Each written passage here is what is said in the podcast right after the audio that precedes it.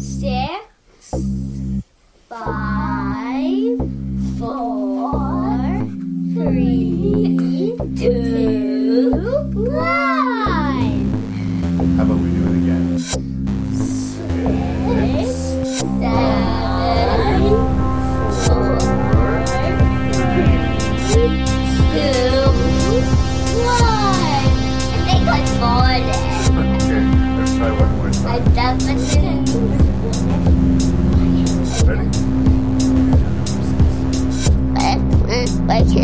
you.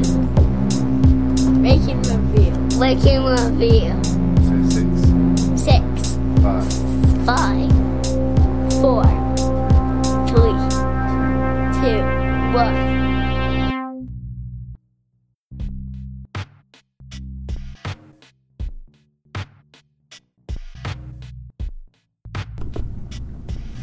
Hello, and welcome to another episode of Rank and Review.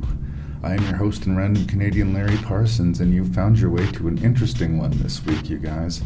Regular guest Jason Dubray is returning, but we're not going to be talking about horror or fantasy or science fiction. We're going to be talking about six films from prolific and infamous and famous writer director Woody Allen. I've been watching these movies over a period of months, and uh, I don't know. It, I don't think it's changed my mind about Woody Allen, but the episode turned out to be less of a fight than I expected.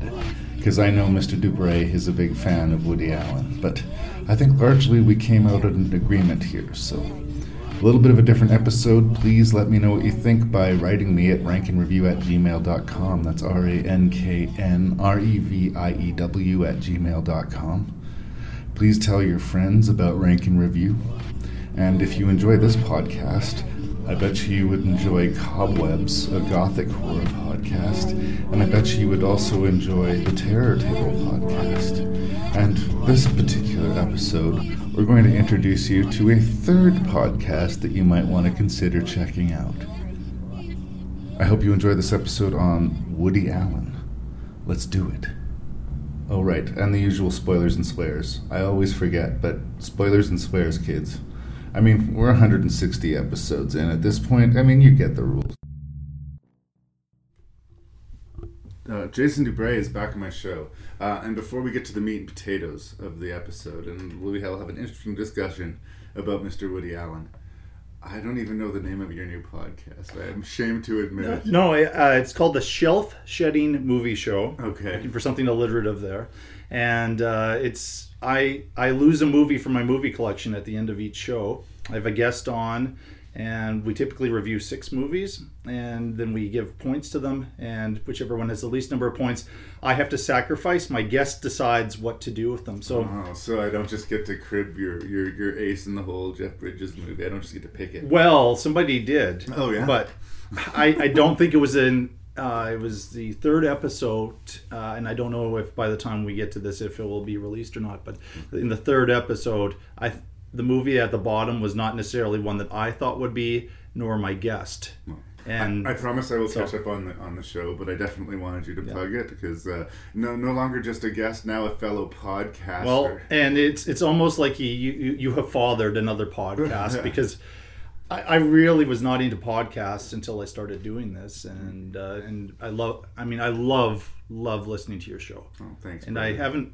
I, I'm going in reverse order to get caught up, so I'm in the 40s now with the Okay. episodes. You're almost. I just heard you like rip Kill Bill apart in the other day. and you were just getting mad. A little bit, and I, I'm not as big a Kill Bill fan as, as some of the others, but uh, but I was just like, really, really, you know, it was separate things. That it was Susie, was it? Yeah, yeah, Susie. yeah, yeah. Who, who- I don't think I've ever met Susie, but uh, I'm now very familiar with her voice and her opinions. But I was just like, there were different things that you're saying that were uh, uh, annoying good. me a little bit, and I'm like, why am I getting passionate about this? This isn't Pulp Fiction or or Django Unchained or even Once Upon a Time in Hollywood, the Tarantino movies that I just love We're not reason. always going to agree, but I usually think that that means you're engaged with the podcast. Yeah. And a lot of times it's boring just to listen to somebody and nod and agree and just say, yep, yep, yippity, yep, yep. Mm-hmm. But typically, I mean, I know I have the reputation for fighting with you, and Right. and it's listeners probably think we have like opposite tastes in movies. I agree with you more often than not. Yeah, just every now and then we have a sort of a David just Lynch thing. or. David Lynch or just specific actors or something. I just I don't know. Just be careful what I say. Or there's something in the caffeine you give me. Just this is how you rank things. There's no Julianne Moore. There's no Tom Cruise. I think we're relatively safe. Okay. And I'm not a huge Tom Cruise fan. It's just that So say it one more thing. time for me. Sorry. the shelf shedding movie show Chef Setting Movie Show. I promise I will listen to it, brother. I requires better enunciation than I have at times used on this podcast. Going back and listening. Well, look, we've got uh, other brother and sister podcasts. You know, of course, the Terror Table Yep. podcast, and then we have Cobwebs, the Gothic Cinema podcast, who I just made a connection to, an American podcast. I just listened to that episode today, and uh, really interesting episode. Thank you. And I love both of your opinions. And it was funny. I was I was glad a couple movies that I, I sort of like as guilty pleasures were championed on that show. Sleepwalkers. Sleep. Number one, uh, well, I could. I still yeah. can't believe that. I that was. I, you were, I could hear you were blown away, but I was just I'm just happy some other people in the world love Sleepwalkers. So Love there's three a of us. strong word. Uh, word. But it's funny that you say that, like, I kind of ushered you into doing the podcast. I still, on occasion, listen to a Chicago based podcast called Film Spotting. And I remember years and years ago, I was listening to the podcast at work, and I would get so pissed off because they were so dismissive of the horror genre. Uh, they had a lot of great things to say about a lot of other movies, but the horror genre, you could just feel the light behind their eyes die when they talked about it, and it just pissed me off. And it pissed me off so much that I thought I should never should make my own fucking podcast. So really, this is all their fault. Okay. Podcasts beget podcasts. Well, my mind came from a place of love because Yes. I was. This is so much fun coming on here two, three times a year. Oh, and don't misunderstand me. I still like film spotting, and Yeah, they've, yeah. their hosts have recycled a few times too. They've, they've come a long way in that Mm-hmm. respect. But I, me wanting a, a, a film or a podcast that respected genre was Yeah. sort of one of the things that did it. But we should get around to Woody Allen. Yeah, uh, I, believe you told me that you have like a physical copy of like almost all of his movies. every movie except obviously for a rainy day in New York, which uh, Amazon has held hostage. That's right. Uh, so that's a lot of fucking movies. That's like Yes. fifty some movies at this point. Mhm. He's incredibly prolific.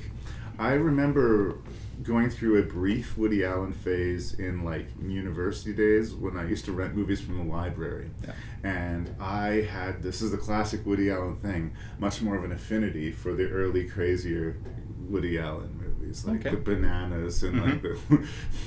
the, the almost absurdist silent film or crazy he was almost like Charlie Kaufman esque the way he was always breaking the reality of Yeah. his own cinematic universe and stuff like this. That's why people, I think, showed up. Uh, like the top people showed up for his movies in the early days because he was doing something different than other Right. filmmakers. And he's one of the few writers, and I say this because I'm going to say some negative things later on, but I say this as a complete compliment. I remember reading a couple of his books of essays and actually laughing out loud just reading the words off of the page. And that's a rare thing for me. Like, a book will make me smile or make me chortle even, but to laugh out loud while I'm reading a book, that that is impressive to me. So I would never say that Woody Allen is untalented. What I will say is that he has a very specific esthetic Mhm. that he comes back to again and again and again and again and again. And other artists are, do this, and that that's fine. Um, but as far as just heaping the unending praise on Woody Allen, I think that you or I, with our knowledge of film and with the ability to surround ourselves with the best people technically involved in film and any fucking cast we want, Mhm. if we were allowed to make a movie a year for 45 years, Yeah. we would make some great fucking movies. Mhm. I believe that. Yeah, I think so. I believe that. So, like, just he's been given the just the golden path, the, the golden ticket through Hollywood, the whole his whole career. Woody, you can do whatever you want, whenever you want. There's always going to be another Woody Allen movie, and it's always going to be 100% yours, unfucked with. And all of his movies are about privileged people bitching about how bad they got it. And Yes. largely his public persona is him bitching about how tough he's got it. Which you could argue of other filmmakers like Wes Anderson. Hmm? Wes Sure. Anderson deals with privileged people, even more Yeah. privileged than the Woody Allen characters. It's, but it's interesting too because when we get, especially get to around to talking about deconstructing Harry, uh, or the mentality behind, I, and I really like Blue Jasmine. I'm going to say a lot of positive things about Yeah. Blue Jasmine. She's a despicable character, and a lot of the protagonists in a lot of even these movies, some of them quite quote light comedies, are not likable characters. And No. I don't know if Woody Allen likes them or if we're supposed to like them. But here's a few things you can come to expect if you're going to see a Woody Allen movie. There are exceptions, but you're going to hear retro blues, jazz, or you know, uh, Yeah. sort of big band soundtrack. You're going to have a crazy A-list and A current cast. Mhm. Most of them are not going to be used. Uh, well, yeah. considering it, it, the, depends. the considering the level name, you know, depends on the specific movie and what role he has. But he's able to right get uh, for his secondary and uh, one scene characters. He can get some pretty A list talent. In deconstructing Harry, for instance, he got Tobey Maguire to do that little ten-minute vignette, and Yeah. Tobey Maguire just started doing this in his Spider-Man phase. He was about as big as he, he was ever before that. be. He was before that. Well, he again, it was a big name to Yeah. Mm-hmm. get for a small part, and his movies are full of that. You don't need that big a star for that small a part. I, I, I just don't think in, in 1997 he wasn't that big a star. He was an up and coming actor. I, I think the Ice Storm maybe was, Was uh, the closest the film. I forget if that was the same. I think 97 maybe it was the same year. The Ice Storm. People There are were, other he was a face at that point. He wasn't Spider Man quite yet. There are other cases of this, Yeah. like, like uh, Eric Bogosian in, in, in deconstructing Harry. Burt Reynolds in definitely Burt Reynolds. He was a big movie star in the 70s. and he's barely in the movie. He's Yeah. there just so he can say in a lot of ways. I was in a Woody uh, Allen movie. Well, yeah. Yeah. For the actors to say I'm in a Woody Allen movie, and for Woody Allen to add yet another star to the poster. Mm-hmm. So, I mean, I like Woody Allen, but like I, I think he's in an, a uniquely privileged position. He's always been in a uniquely privileged position. I can't think of any other filmmaker who's gotten this much of a like carte blanche. Any cast, any location. Quentin Tarantino? I guess he's not as prolific, but I suppose if we It's not a wanted to be- movie a year. Scorsese, I think, could have anybody he wants in his if, movie. if they wanted, they to built up it, to it, but If they wanted to do it, maybe they could. But like, I don't know. For every truly great movie he's made, and to his credit, he's made some really great Mm-hmm. movies. He's made movies that I forgot that I watched. Yeah. To be honest. And these aren't movies that even some of the ones that I like aren't movies that I return to. Like I've uh, my whole podcast is fantasy, horror, and science fiction. Mm-hmm. this is really a deviation from that today. Not that I hate Woody Allen, but this is not my bread and butter. Yeah. So, and you'll probably notice that when we're talking about it as well. So, as good as I think he is, I think a case could be made that he's a little, maybe a little bit overrated. People bow to the altar of Woody Allen. People fight to be in his next film. People defend him, and there's some hard stuff to defend. uh, and again, we, we want to get church and state about you know the controversy of his real life as opposed to you know the art that he throws on the screen uh, because the whole podcast could be bogged down anyway Could. that's my opening salvo i like woody allen i want to like him more i think he's dangerously close to being called overrated at least at this point I, I just think if you make one movie a year from I don't know what was 1968 something like that to 2017, you're gonna have some winners. You're gonna have some losers. I, I and even the losers, I don't think he make, can make an un, uninteresting film. You know, I really can't. Don't think he's made an uninteresting film. He does go back to because he just the amount of uh, films he's made. He does go back to some conventions over and over again.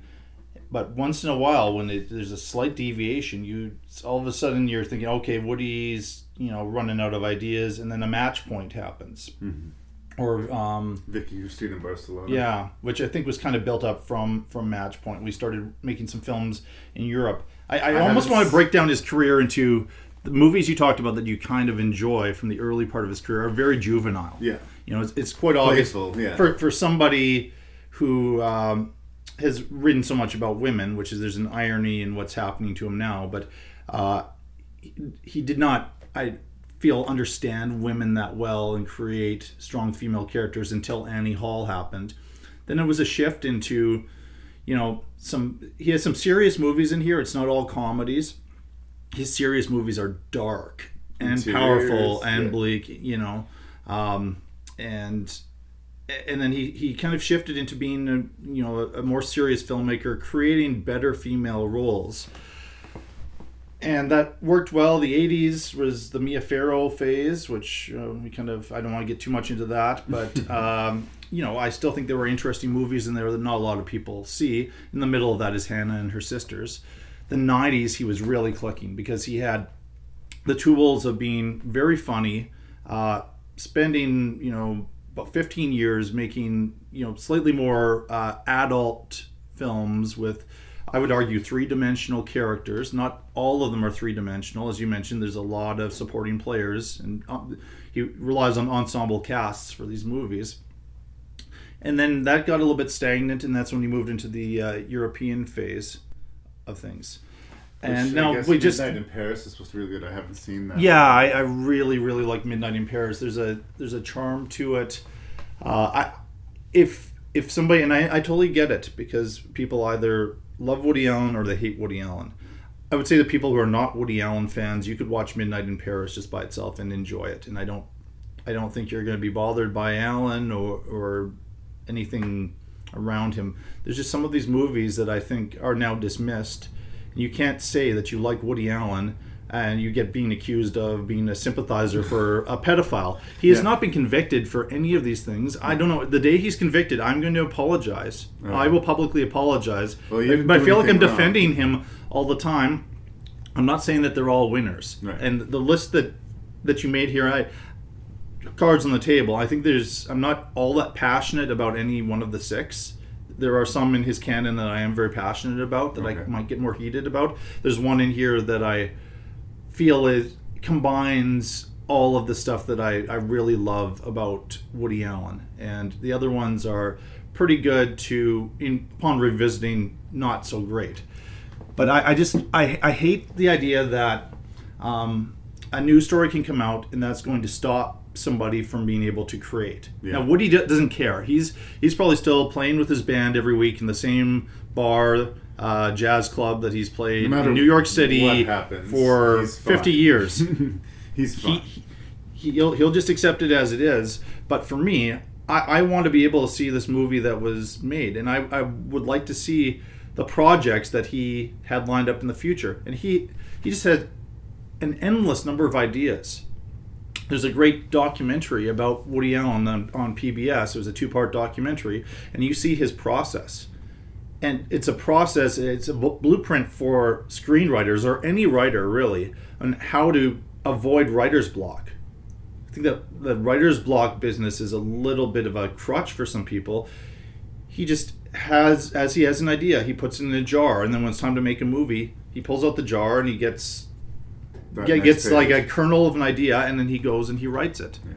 and then you know he works on the next screenplay while he's editing the previous film, and he just must have some sort of a discipline to be able to do that. I do respect the writing, and I've come to respect the filmmaking. He's not a very obtrusive filmmaker No. visually. He's not flashy with the camera, but I do sort of start to get that there is an aesthetic that I can attribute to Woody Allen. I don't see it being highly influential. I see it like his thing is specifically his thing. It's like, you know, you can try to, you, you talked about Wes Anderson earlier. You Mm-hmm. can try to do your version of Wes Anderson, but it's not going to be really Wes not gonna Anderson. work, It's no. just just not going to be it. So for his individual voice, I respect it. But counterintuitively, I also say this: the deeper I got into this list, the more I was looking forward to the movies that did not have Woody Allen in them. Yeah, I know it's a, a normal criticism, and Woody is not really much of an actor. And he's he's a just- stand-up comedian. It's like when you, if you have Jerry Seinfeld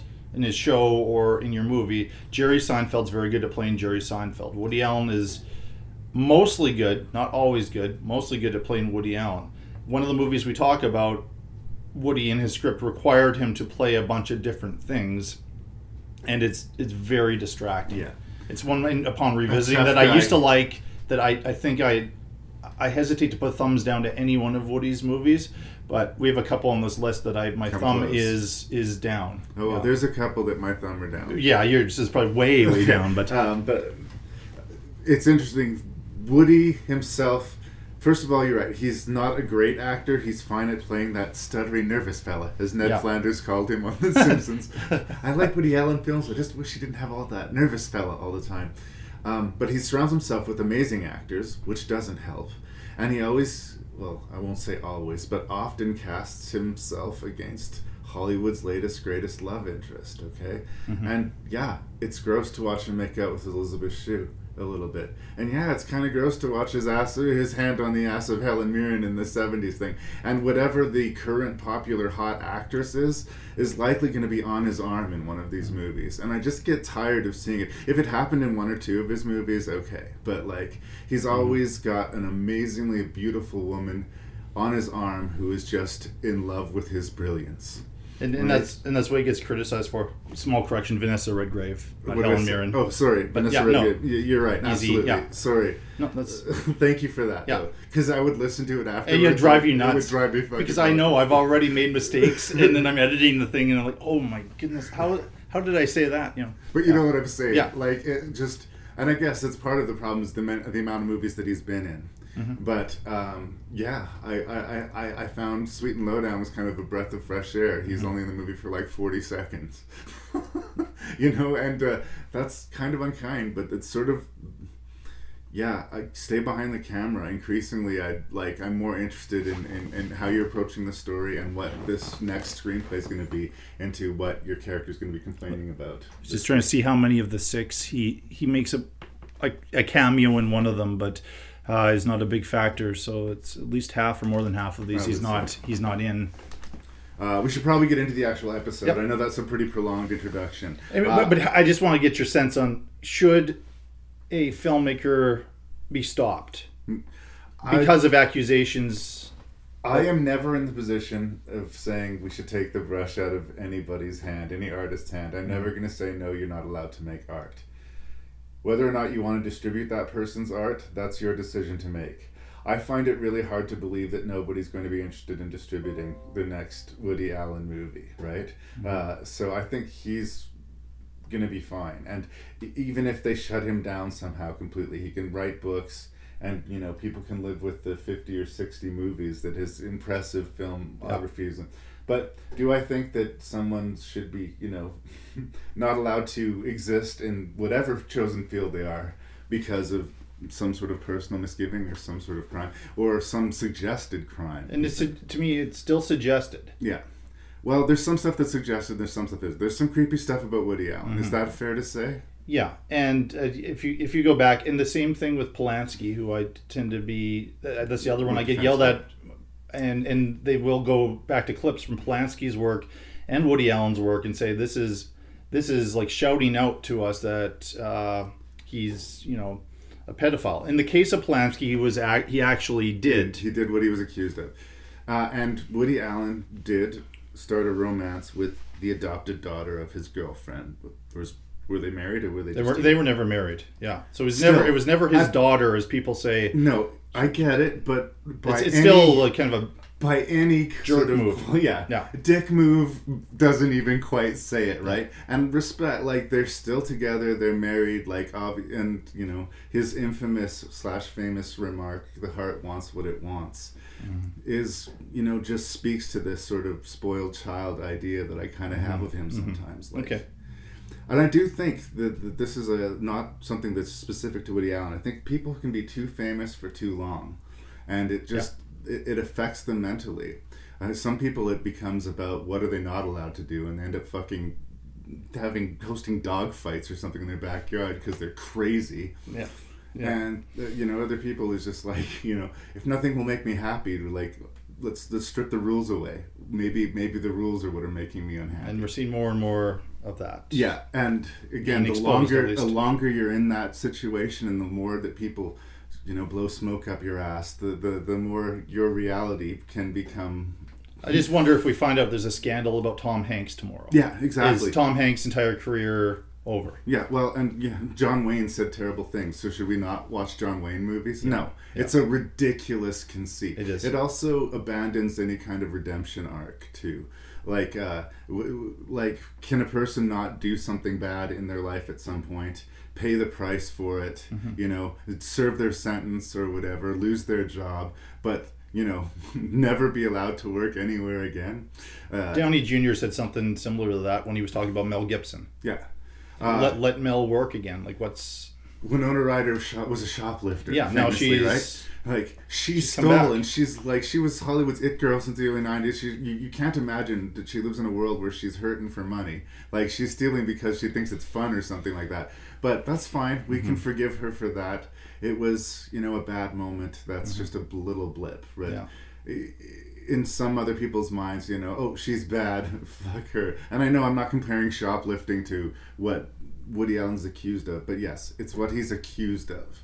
And yeah, no, I don't think you can throw someone's entire creative life under the bus, no matter how fucked they are in their personality. Actually, I think that's a theme of one of the movies we're going to talk about Yeah. in, in Sweet and Lowdown. yeah. Um, so we're 23 minutes in and we haven't started talking about a movie. Is there anything else you want to No, say? no, that's it. Like, let's talk about the the sixth movie that we're watching. Thank you. Uh, yes, we are going to talk about from 1972 everything you always wanted to know about sex but were afraid to ask. We're going to talk from 1985, The Purple Rose of Cairo. Um, then we're going all the way to 1997 for Deconstructing Harry. And then we are going to Ninety nine, I think. is it 99 for Sweet and Lowdown? Thank you, 1999. Uh, and then we're going for Anything Else, which we're not 2003. And the last movie we're going to talk about is Blue Jasmine from 2013. So we're getting a pretty good taste range, uh, yeah. uh, of, of like where he's been and where he's been at. Uh, I hope we're gonna. I'm not. I don't mean to talk shit about a guy that you're, you're a fan of. Like I said, I have liked a lot of Woody Allen movies, and I don't. I, I don't rage against him or anything Mm-hmm. like that. It's just I've been let down enough times. It's very rare for me to get excited about the next Woody Allen movie. You know what I mean? It's one of those things that I'll get around to. Like I'll, I, I, it'll show up on a Netflix queue, or I'll be you know someplace and oh Yep. okay today's the day I'm watching. Just more. My point is that just wh- what level of censorship are we comfortable with? Yeah. Well, You know, I don't. I, I'm, I'm even, uncomfortable. even if it. you hated all of his movies, just I hate At least Lars gi- von give him Trier, time. and I hate. Well, I hate Dave. I don't hate David. yeah. Lynch, We but- sorry, I and I've been accused of this using the word. I, I'm a hyperbolic when I use the Yeah. word hate on this show. I don't really hate a lot of movies, but or filmmakers. I but it's dislike just- Lars von Trier, Yeah. but he can make as many fucking movies as he wants. Mm-hmm. Okay, like I like, Yeah. please, please, mm-hmm. like I am never gonna say no. Uwe Boll, I despise Uwe Boll, but mm. if he wants, to, if someone wants to keep giving him money, I am more offended by the existence of Uwe Boll than I am of the existence of Woody Allen. No, fair enough. Let's start because this is ridiculous. I am in love with a sheep. I beg your pardon? You have a very, very fascinating fetish. That's what they called me at Masters and Johnson's clinic. Mad. Because I had visions of explorations in sexual areas undreamed of by lesser human beings. It was I who first discovered how to make a man impotent by hiding his hat. I think it could work. If we gave it a chance. Don't you think you should be ashamed of this? It's most distasteful in view of the fact that the sheep was under 18 years old.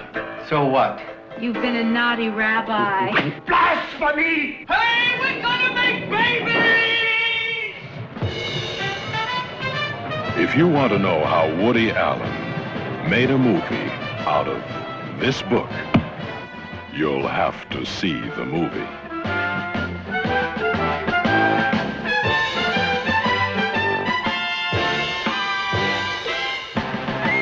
Okay, everything you always wanted to know about sex but were afraid to ask is not a very accurate or in any way successful adaptation of the work that it's based off, which is actually published in 68 by a legit doctor and was trying to give constructive medical advice in a frank and helpful way on subjects that were taboo the only reason I, I guess just the, the prov- provocative nature of the title and you know Woody Allen. Yeah.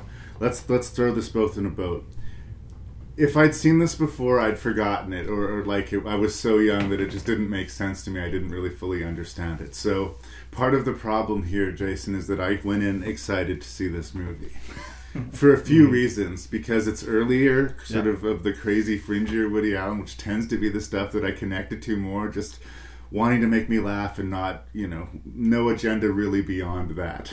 any any kind of angle I can find that will make you laugh, I will play that, and I, I respect that approach, especially in comedy. You know, be aggressive. You're allowed to be over the top in comedy. I think break all the rules you want in comedy, as far as I'm concerned. So I was excited about that, and it's one of these performances that I'd missed from Gene Wilder, who Yes. I Late love. great. I love Gene Wilder, and he's employing one of his greatest assets as a comedic performer is his use of silence and pregnant pauses, and, and he is doing his Gene Wilder great. Like he is, I think, awesome in the movie, but his little segment, much like every other little segment in this, is a one joke premise, mm-hmm. and at the end of the day, Woody Allen or no, this is an episode of Saturday Night Live where each individual portion just goes on too long. As a five minute sketch, and we move on to the next five minute sketch, fine, but as 15 or 20 minutes, that we get the joke after the first two minutes. Mm-hmm. And if that was the case with one of the vignettes or two of the vignettes, I would still play defense for the movie. But I kind of feel that way about all of them. Do you like one more than the other? I mean, I could pick favorites and least favorites, I guess. But like, the the, the pie chart would be more, or the the chart graphic would be more of a straight line than the peaks and valleys. If you if you know what I'm Yeah. saying. I think that the first segment is easily my least favorite. Woody Which is a Allen as the, mistake, the yeah. jester and the chastity belt. Yeah, it's a medieval thing, and we've already mentioned Vanessa Redgrave. Yeah, the Groucho Marx mugging to the camera thing, which has been successful for me with Woody Allen in the past, just mm-hmm. wasn't working for me there. Not for this one. And I need the latch to the Queen's Snatch is just not particularly funny. I don't think it was that funny then. It's considerably less funny now. And again, that sort of uncomfortable, you know, I don't know, Woody Allen sort of involving himself. Sorry, it's very- Redgrave, not Vanessa Yes, Redgrave. Now, yeah, yeah, driving me. Lynn We're struggling with this name today. Well, But anyway, it, it- involving himself in a very sexual, physical performance with, at the time, one of the most sexually desirable women in in the industry, right? And this Yeah. is something that I, like I said, that will happen again and again. That was the, it was just this movie's turn. At least the the woman in the later vignette was actually his wife, I guess, at the time that he was working. so for the public sex scenes that we'll get to. yes, uh, the Fellini parody, Yeah, the- yeah, as I the- took it. Yeah, sort of making fun of the 60s Fellini film. So yes, largely what we have here is a disappointing anthology comedy thing. Like um and on top of it being a disappointing anthology comedy thing, it kind of does an injustice because I think the intention of the original work was a really good noble thing, you know. We need to be able to be unprudish about talking about sexuality. There's Yes. real dangers and there's real repercussions and uh, and if you could sort of present it in a way that you were entertaining and funny to sort of dilute the controversy of it, it could have been a really valuable thing. Or it could have just been stupid and bawdy and funny. Pick one of those things. But for me, I was really let down. I mean, I will not say anything bad about Gene Wilder. I will never say anything bad about Gene Wilder. Uh, I, like, and it has its moments, like most, you know, these anthology sketchy shows do. But it's short, and it went on too long. There it is. That's that's where I start. We're starting in a not great place with Woody Allen, but here I am. well, over to you. and that's that's perfectly fine with me because this is my, I believe, third time seeing this, and I don't know if it's the watching it. We're in 2020 now, but I I watched this one quite a while ago. I think probably last summer when I had some insomnia, um, and I thought I'll just take uh, one of the six off of off of my plate here. And I remember enjoying it a little bit more in previous viewings, but it is so immature.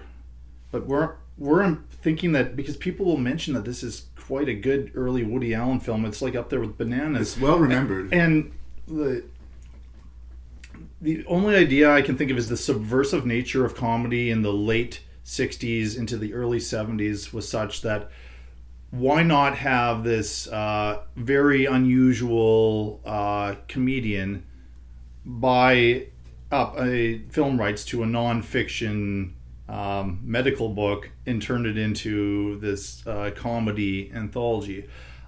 I feel like at the time it was released, people found this absolutely hilarious Hmm. and entertaining, and the fact that they were going to go to some places that were taboo uh, about sexuality.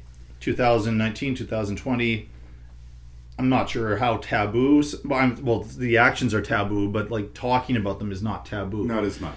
So the impact isn't there. So all I see is how juvenile Woody Allen's acting is and his approach to this material, with the exception of uh, the Gene Wilder story, uh, which is basically this man who falls in love with a sheep. He's At a, first sight, he just locks First sight, eyes with yeah. the sheep, and it's just it changes his world. and and and they go there. The- the- he has sex with the sheep. He's in bed with the sheep. He leaves his wife for the sheep. You know, you're laughing because that that one was was funny. I don't think they could uh, stretch it out much more than they did, but that one was the only one this time where I, I was I was almost trying to rank the the mini films Right.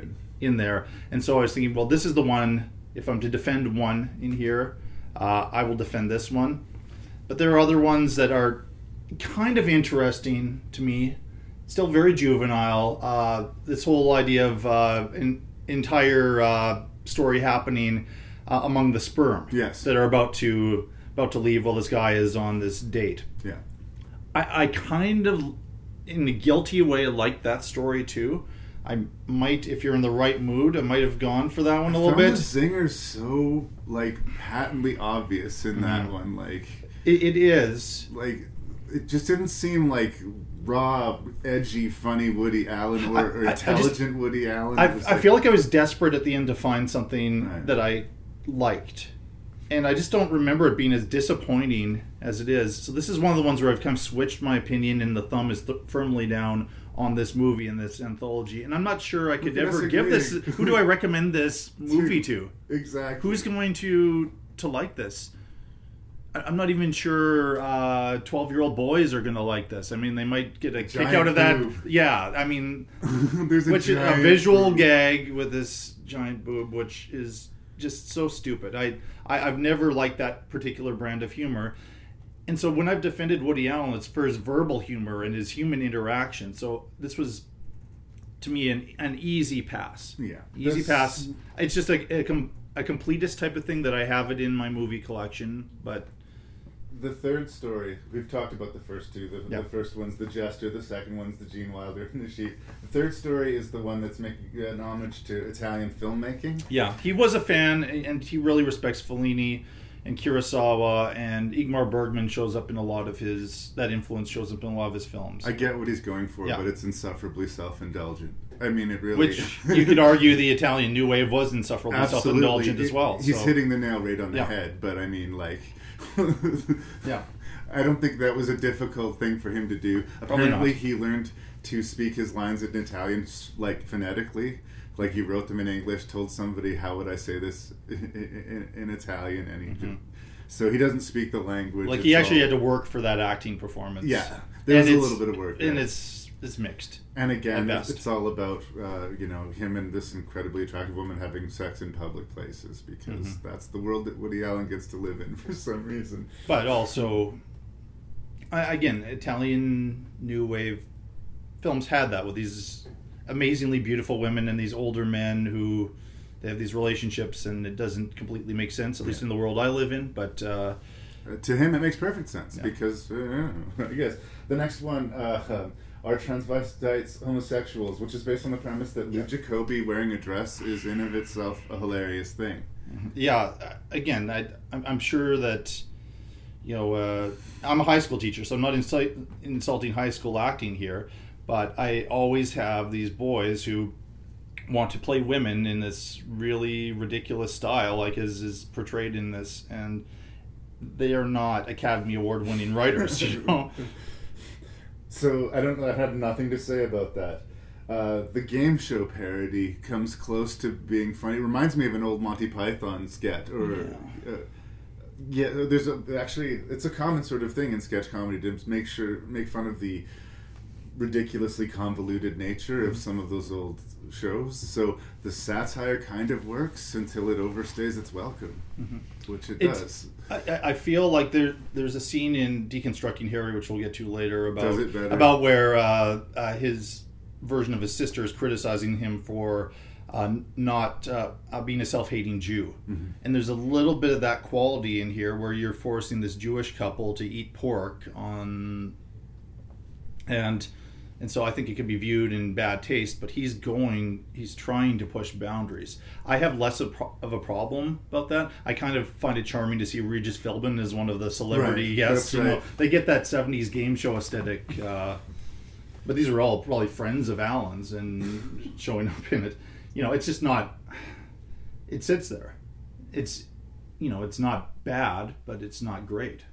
And then we have the giant boob monster. Yeah, which I don't like that story at all. Lot, I know a lot of people get amusement out of it. It's just not my type of humor. I don't know. I just like uh, uh, it. Just didn't strike me as particularly funny. Homage to me- B movies, it- B horror movies, maybe. I instead of it being like a blob or, but it, It doesn't have that think- edge to it. It made me think of Wadzilla from Chillerama, another movie that Yes. we reviewed. Yes, we did. Uh, and uh, I did. That's not a good association. That's right. I knew there was something that bothered me about yeah, And- connection. Yeah. Of course, the, what happens at eja- ejaculation. Again, one joke premise goes on too long, and inexplicably, Burt Reynolds, who's like the biggest star in the world Oh, at this time, enormous at that. and he's got like five lines. It's, it's just pointless. It's mostly Tony Randall, who's a was a great theater actor. He he has more of a role, and then Allen's sitting there nervously. What's going to happen if you know to me after this? It almost is. I guess it's sort of playing into the human characters he plays who have fears of death Yeah. and what's going to happen after death, but from a sperm's point of view. Yeah. So yeah, it's it's fine, um, but I'm not. You know, So that's, it's not enough to save the movie for me. That's the seven stories that, Yeah. Uh, that we were, and and again, no high points, no low. Well, some low points. the Gene Wilder performance you've mentioned is to me a high point, Yeah. and that story I think I like a, a bit more than you do. But I, I give all the praise to Gene Wilder himself. I think Yeah, another actor, I think if another, almost any other actor was in that role, I don't think it would have been as funny to me. Look at Willy Wonka is there, and it's, Just the way his face freezes when he first sees it. Just like everything has changed for him as soon as he sees this animal. And it's just beautifully played. And I wish there was more of that. yeah, And I just, I love Gene Wilder. And uh, yeah. It almost much- makes you want to see a movie starring Gene Wilder Yeah. instead. Yeah. And if you like Gene Wilder, Watch maybe the segment. just watch that segment and that segment alone. Honestly, yeah. And again, even that, it's a one joke premise, but it, it's kind of a funny Yeah. I think we're in agreement.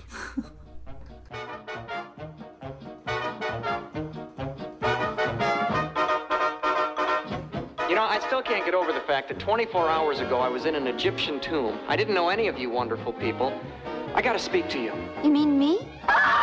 Tom Baxter's come down off the screen and he's running around New Jersey. How can he come off the screen? It's impossible. It's never happened before in history. In New Jersey, anything can happen. Come away with me to Cairo. Cairo. But you just met each other. Love at first sight doesn't only happen just in the movies. You coming from a costume party? No, I'm just back from Cairo, where I uh, searched in vain for the legendary Purple Rose. How about that? I wonder what it's like out there. Hey, what the hell kind of movie is this? Why don't you stop yapping? We've got problems of our own. Say what I told you I'd do to you. I'll do the light to me! Obviously, your marriage has come to an impasse, sir. I'm not Tom. I'm Gil Shepard. I play Tom. What? How do you know Tom? You get. You, oh my God!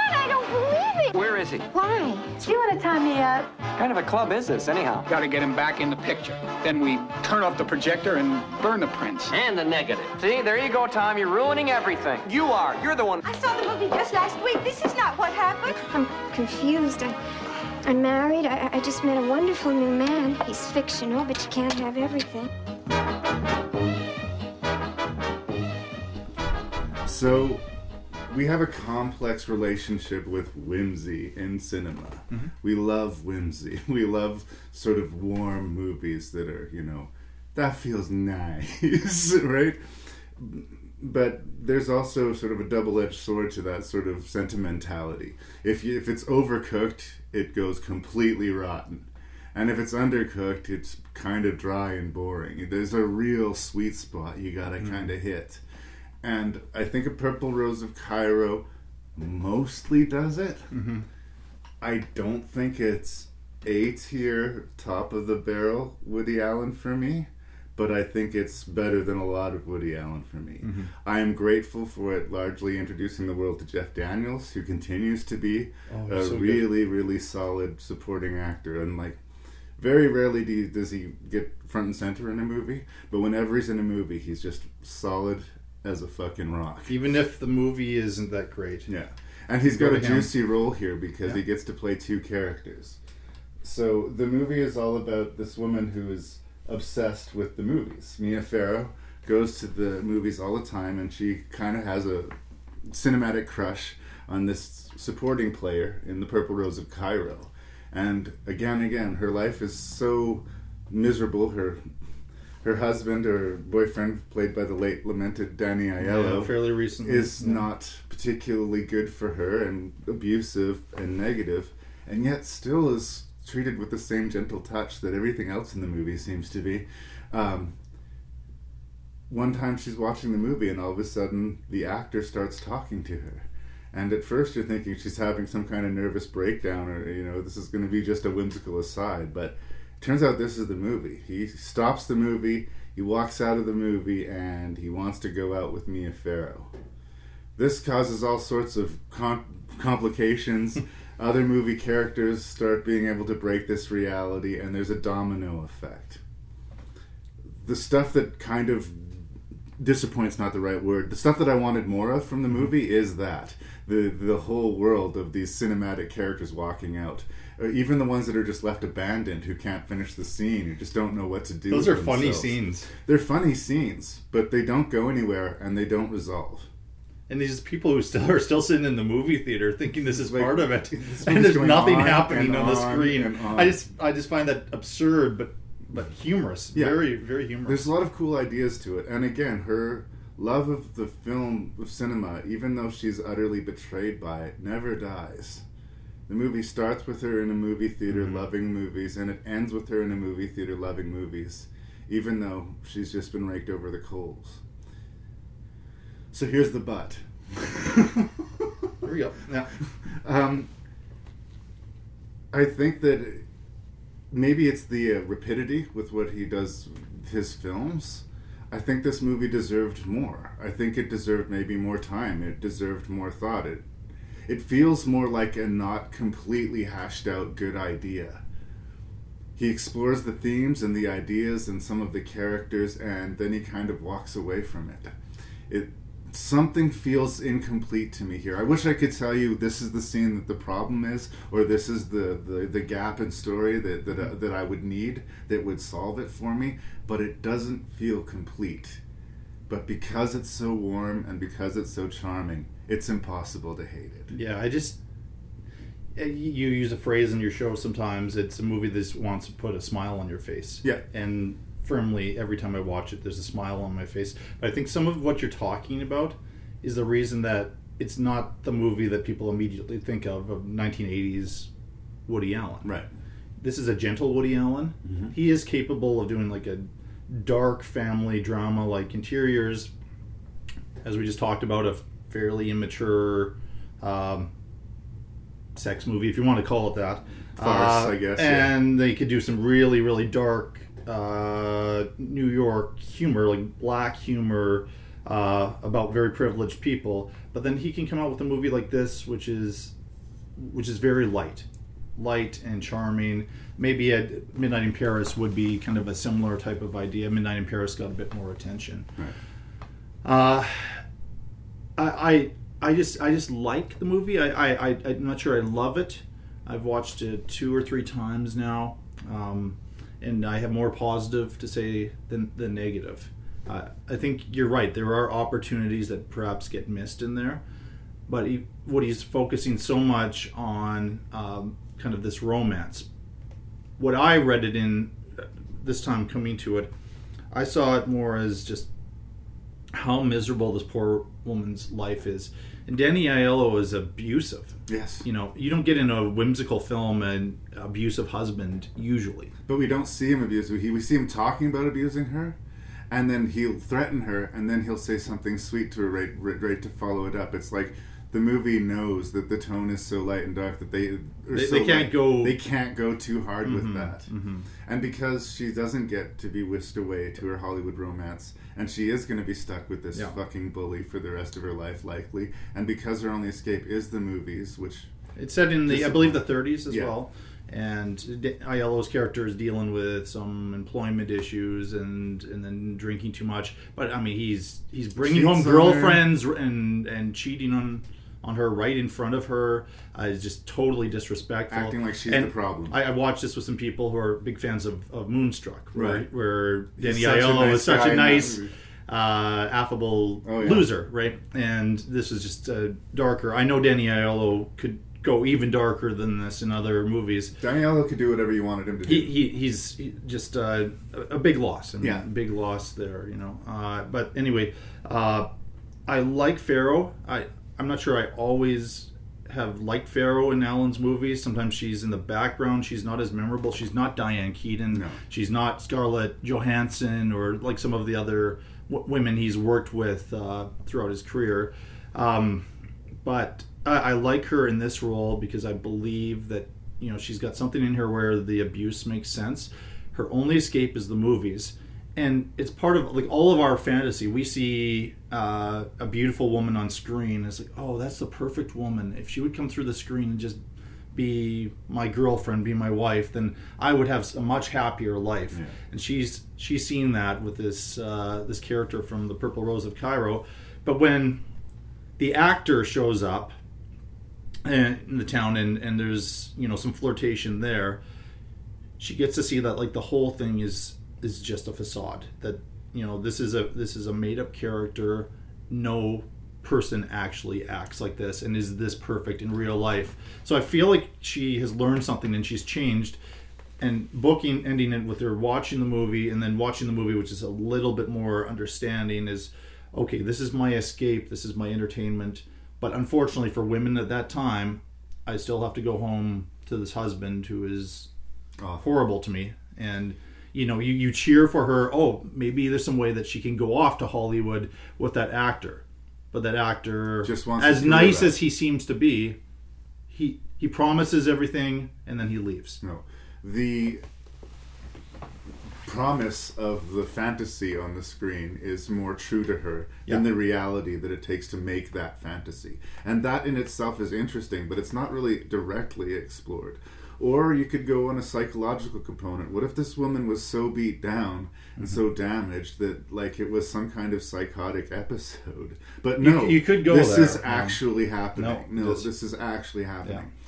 because again light whimsical and funny that's what i say it just knocks on the door of all of these ideas but kind of just sort of leaves them there and uh, i think you know you can have a good conversation about the movie and i wouldn't ever tell someone not to watch the movie i know i'm i, I feel like i'm playing devil's advocate because Well, you have to. We're, we're, this is, here we show we're criticizing. yeah it. um, and I do mostly like the movie. I, I- go back to where I started in saying that there's something incomplete about it, but the it's so warm. I, I just don't know how to sit on that ending too, especially like she's betrayed by the real actor who comes back to sort Mhm. of foil the relationship between her and the movie actor so that he can go back on the screen and the movies can continue to roll. He can continue to have his acting career. And the second he accomplishes his goal, he's outie and she doesn't even seem to mourn it. She seems to understand it right away, and she takes her seat in the movie theater.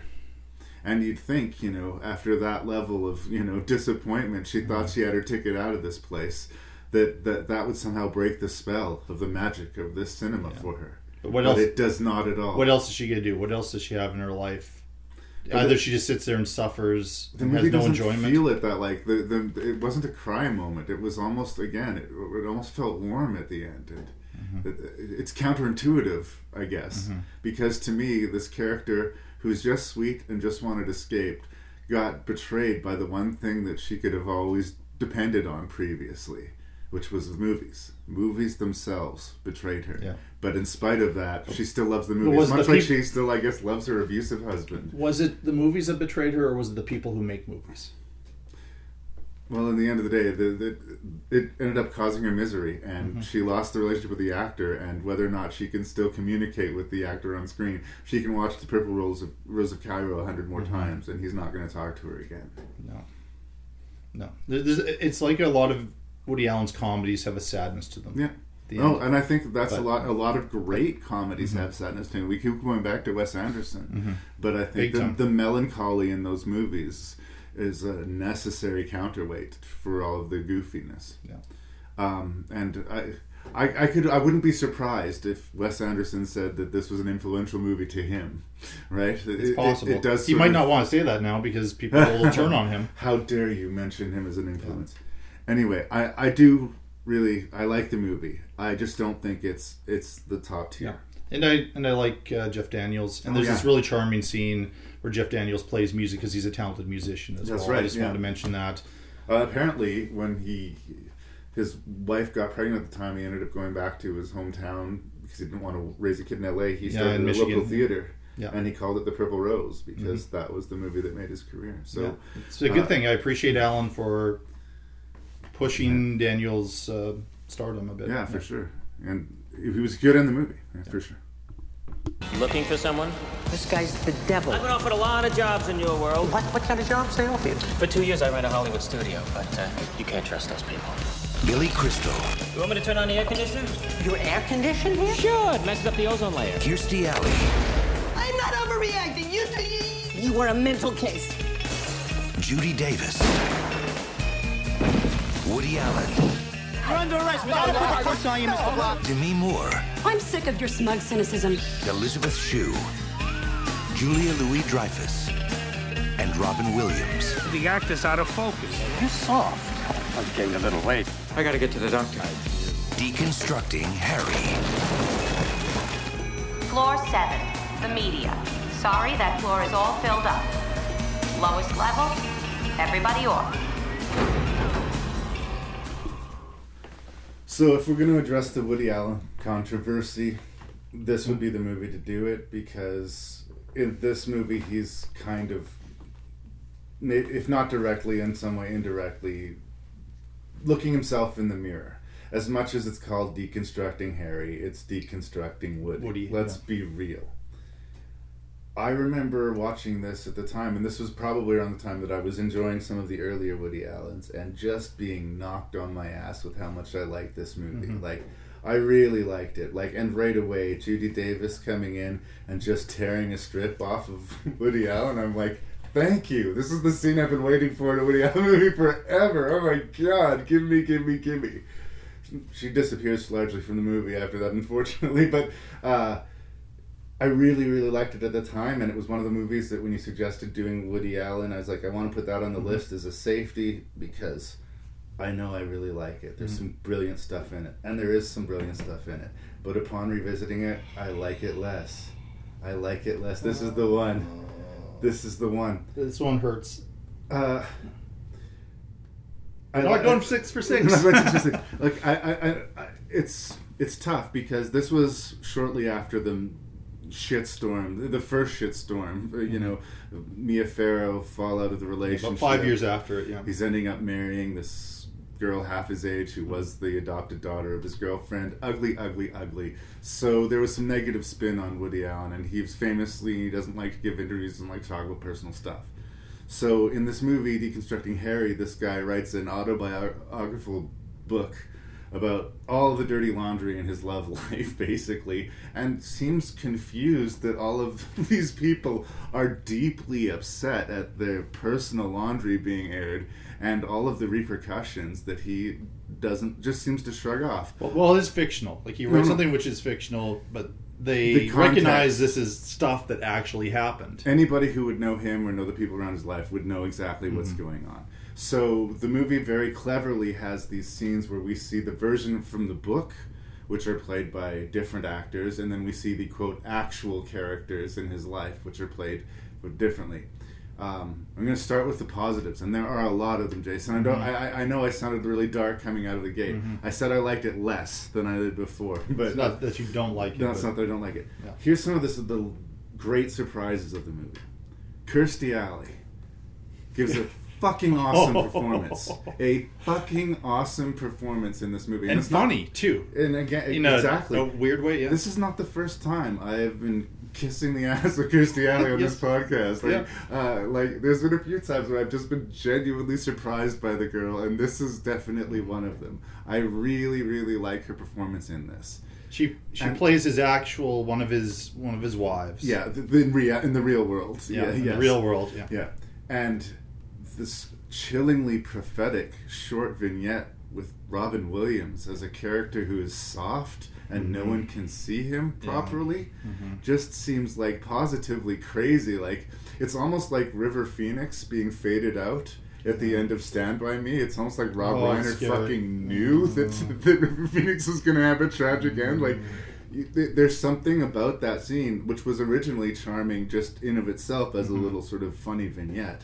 but now when it is robin williams and we never get to really see him and his you know the whole concept of his family have to wear glasses but they don't want to have to wear glasses just so they can see their dad like great little bit really really liked it um, the stuff that rubs me the wrong way, and there's other things. Again, I don't want to. That, there's a laundry list of great performances in the movie. It's a I- I- it's a for a ninety minute or whatever it is. It's a big movie. Yeah, there's lot a lot of- of, characters and a lot of stuff going on.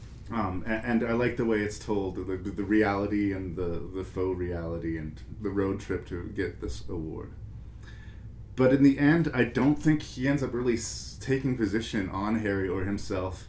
And it becomes, with that big party sequence at the end, almost like this self congratulatory thing. Like, I'm a failed human being, but since I am a brilliant writer, it doesn't matter how shite my life is. It doesn't matter how shitty the things I do. As long as I have this brilliant thing, uh, it's going to be okay. So as long as I'm Woody Allen, in the end, it doesn't really matter. Seems to be the moral of the story here. And the the whole room giving him a standing ovation is almost M Night Shyamalan levels of, of self gratifying pretentiousness. Mhm. And it's the bow on the top of this movie that is sometimes hilarious and sometimes insightful, and in the end is him exploring with a torch deep up his own ass and congratulating himself for it. So as much as I laugh, and I still laugh when I watch it again this time, it becomes a little bit tainted by it. I just sort of, I'm, I, I don't agree with the premise that, yeah, I'm a complete shitbag to everybody around me, but at least I'm a brilliant writer, so that makes it okay.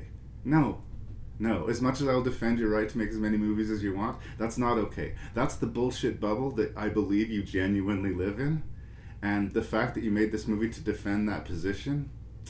I wish he would have just made a straight funny movie about someone who wasn't Woody.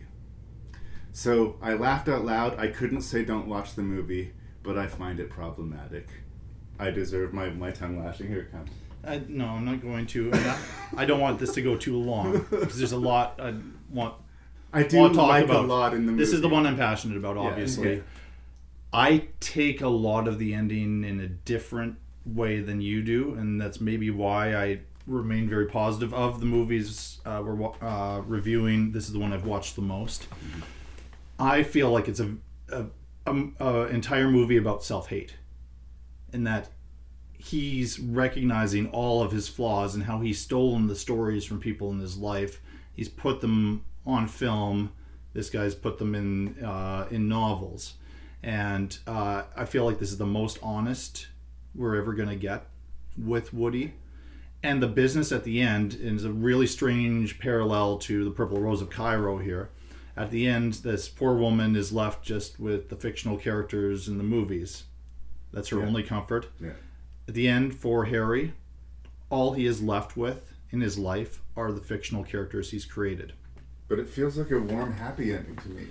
He's just he is just stuck with living in uh, the world of fiction. He cannot work in in the real world, and uh, and it's to me it's tragic. It is it is sad, and uh, he realizes he has screwed up so many of uh, the relationships for his art. He's let his art, you know, dictate what he does. And and so I, I don't take it as this big uh, uh, Victory, I'm yeah. victory at all. I just think it's this this lonely man at the end who's left alone in his New York apartment in his mind thinking of all of these characters he's created as his only comfort. So so if I take it that way, I I can defend several things. Right.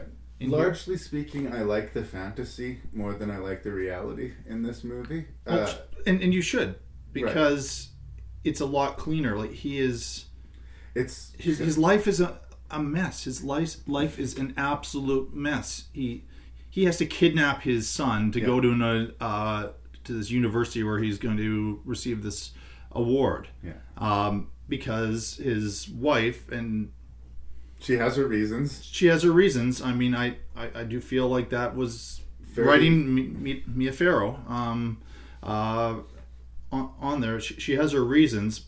What it sort of comes down to me is this scene where, uh, interestingly enough, Mariel Hemingway, uh, if you know the history in Yeah, Manhattan and all like that, a teenage girlfriend. yeah, in uh, in Manhattan, ago. yeah, and and so she's this mother who overhears Woody honestly talking to his son about uh, penises in this elementary school class, That's one of the few times he's likable in the movie, as far as I'm concerned. and um, and then she talks to uh, to his wife, and then he's no longer allowed to see his his son. Yeah. you know, and That's one of the few cases in the movie where he was unfairly maligned because he was being a pretty decent dad at that scene. I and thought. that maybe him saying I'm unfairly maligned there in there in this personal relationship and this media attack that's happened, which is now a lot more pervasive, uh, you know. And so um, now, my favorite performance in the film, I just want to give some a little bit of time to is Ju- uh, is is Judy Davis. Yeah. Judy Davis was also wonderful in Husbands and Wives.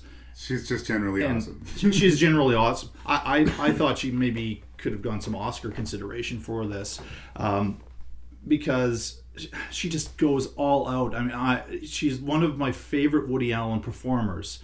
Um, she plays a very very neurotic character. Um, but she has mastered this. I see other actors try to do this and just they don't do it quite as as well. And that scene you're talking about was such a strong beginning. We, Yeah.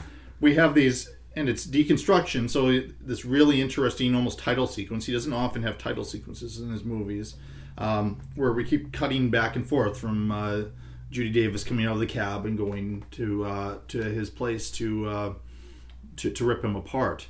Um, juxtaposed with the fictional story with Julia Louis Dreyfus and this. Uh, Richard Benjamin doing the doggy style. yeah, yeah. With this, this really funny scene where this blind blind aunt comes in and, and is like standing there while they're having sex. But that's what I mean when I say I like know. the fantasy stuff Yeah. more because just seeing Julia Louis Dreyfus in this pretty body yeah, scene, and it I was really such like. so different than what she was doing on the sitcom. We now know that she can go there. Yeah. but the sitcom stuff with Seinfeld, Yeah. it was it was nice to see her just do something which is a little bit more edgy. Well, and the stuff that made me laugh, like the the story about the Jewish serial killer. Yes, I think that and those Star Wars priceless. helmets that they have at the Yeah. uh, was it a bar mitzvah? that stuff's really good. Um, but again, the whole thing with Judy Davis. How does he get out of that situation? He tells her a funny story, and she Mhm. puts the gun away.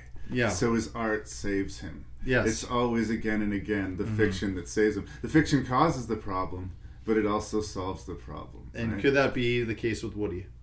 Well, I, maybe. Maybe we don't know. I, I don't know the man Yeah. myself. But. But I again, it feels more like an attempt at absolution. It's like I'm brilliant, forgive me, right?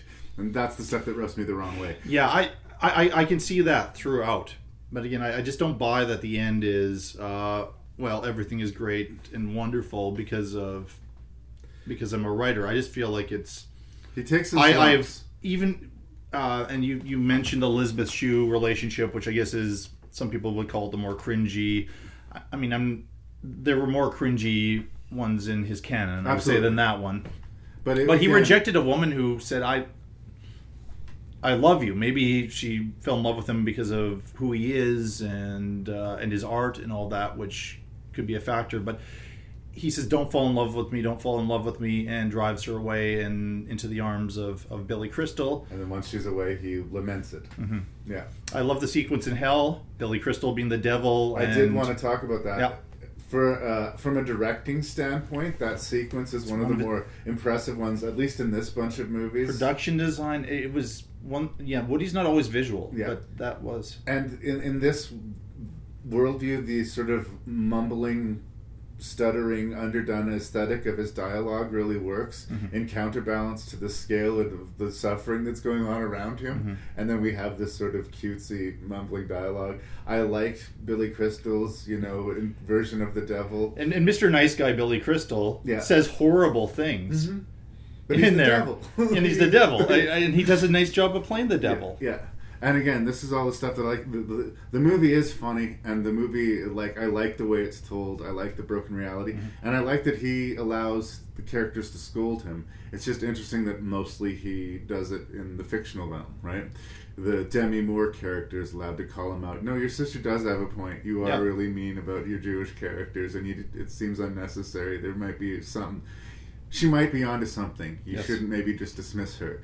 And yeah, he allows himself of these few hit, hits, but within the realm of the fantasy, we don't really see him confronting the reality. And not, it, doesn't really feel like playing Judy- defense a lot. Yeah. Yeah. Does al- although as played, like I can't see a good approach to the Judy Davis character or the Kirstie Alley character that wasn't going to end with him like getting a couple teeth knocked out of his mouth. Yeah. So he can only have that conversation maybe mm-hmm. in the fantasy realm. But again, uh, I because there's so much really smart and good in it. And Mhm. again, Tobey Maguire's little vignette of uh, taking the personality or assuming the personality of someone to use their suite, and then death comes knocking on the door. Great, funny, vintage, classic Woody like Allen. these are the sketches that should have been in the previous film we talked about, which was a full-on anthology movie. And this is the kind of stuff that I associate with the sort of the goofier, sort of, Mm-hmm. you know, less. Uh, I don't want to say less ambitious because I think making a genuinely full-hearted, goofy comedy is not as easy as you would. Think. No, think. it isn't. No, it is not. Uh, um, Horror and comedy are very difficult to pull off. Yeah, um, but the, the, I guess there's the less serious Woody Allen, and then there's the more serious Woody Allen. Mhm. Sort of like the, with Spielberg, there's the popcorn Spielberg, and, And then the there's the war le- films and- yeah, yeah. history lesson Yeah, Spielberg.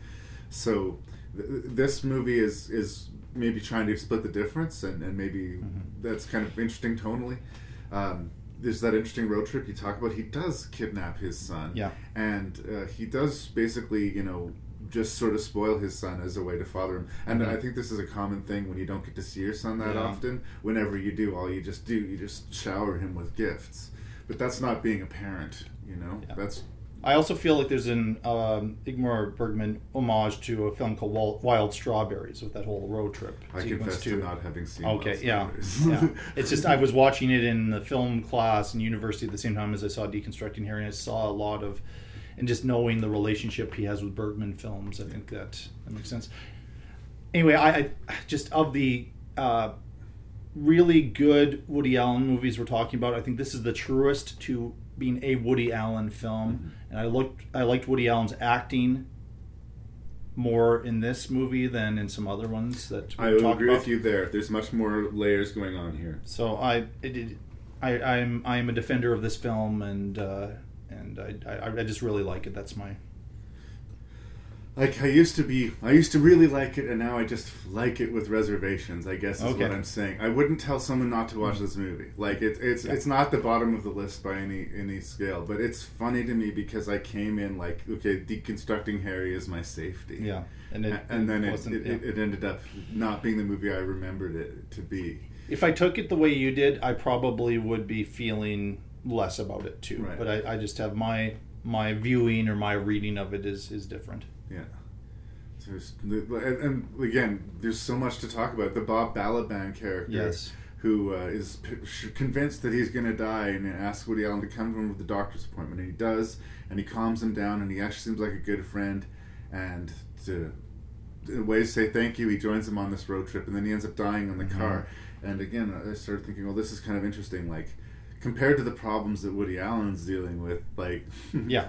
This is this, This is is real. real shit this guy's dealing Mhm. with. Having he goes to the history of his family, none of his family members have lived past a certain date, Yeah. and he was facing his death, and he spent his last day with him, you know, and uh, I don't. I just. I didn't feel and like get any learn any lesson from that. Like some people, uh, problems, you know, start with how am I going to eat or pay rent today. Mhm. His baseline is that he's going to do whatever he wants today, but how has he fucked up his life to this point where somehow happiness is so elusive? Well, well, part of it is I think he's recognizing people have real problems. Um, I don't have real problems. Why am I so miserable Yeah. still?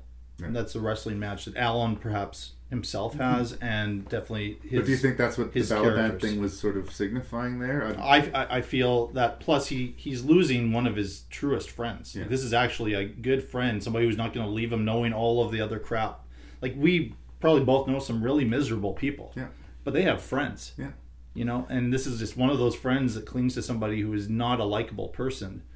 But then he loses that guy. In reality, it's miserable because then he can write a version of that guy. Then he has, oh, I can go back to my friend who's fictional.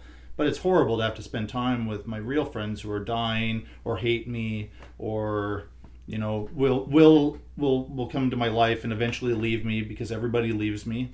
I, I just see a real sadness through this whole thing, and and that's my take on on it. Same thing with the prostitute thing. Like Mhm. I, I found it really interesting and kind of shocking how frank he was about. Yeah, I, I, I- will pay for sex. I have no problem paying for sex. In fact, I like it. And, Yeah, it's it's the type of relationship he wants to have Yeah. with women. You know, it's just and a, he a doesn't dehumanize the prostitute at all. In fact, he's very friendly with her, and they- have a personal relationship on top of the quote professional one. Uh, but it's just interesting that that's just such not a big deal to his character. Mhm. Paying for sex, there's no he has no qualms about No. it. Uh, and uh, I, I found that frankness refreshing. But at the same time, anybody who's half smart knows you don't go on a road trip with your, you know, single digit age category son and a Yeah. prostitute. and it's just some sort of insecurity where he has to have a woman on his side Safety uh, when he gets this award. Yeah. And he, you know, he's lost Elizabeth Shue, so he can't do that. She's getting married to Billy Crystal at the same time as this is happening. So It's showing up with nobody or showing up with a prostitute, which looks like yeah, I know. it's very complex. And again, I, did, I didn't mean to be all negative about it. I do really like the movie. I mean, there's a lot more to it than some of the more immature early comedies that he did. Oh no, and uh, I will take deconstructing Harry over everything you wanted to know about sex any day of Yes, the week. So, yes, uh, please. very interesting, very interesting stuff. You like that? I knew you would. They say I'm a wonderful lover. I like women, but I don't need them. That's the way it is when you're a true artist. Gosh, not only are you vain and egotistical, but you have genuine crudeness. She's too good-hearted, genuinely sweet person. Won't get you anywhere in life. What do you think of when you play? What goes through your mind? Yeah, that I'm underpaid. I think about that sometimes. If you could just let your feelings out, you might even play better. Why am Emmett Ray? Because because because he was interesting. Sort of pathetic in a way. He was flamboyant and obnoxious, and he was funny. To me, Emmett Ray was a fascinating character.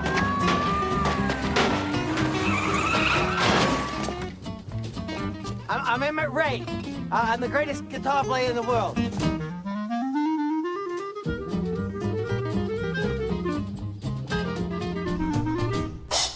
So Sweet and Lowdown is kind of a different number. Uh, it's less of an ensemble piece than a lot of his films tend to be. It's got this pseudo documentary style, and it's so convincingly a character study of this uh, Dust Bowl age musician that I assumed that it was based on a real person. It's not. It's just sort of a a conglomeration of a bunch of, I guess, stories about various musicians sort of compiled into this this movie. But I, I think the first time I saw it, I actually thought it was based on a real guy, which would be nice. There's a few things that uh, the movie kind of reminds me of when I was watching it, and strangely, one of them was the documentary Crumb.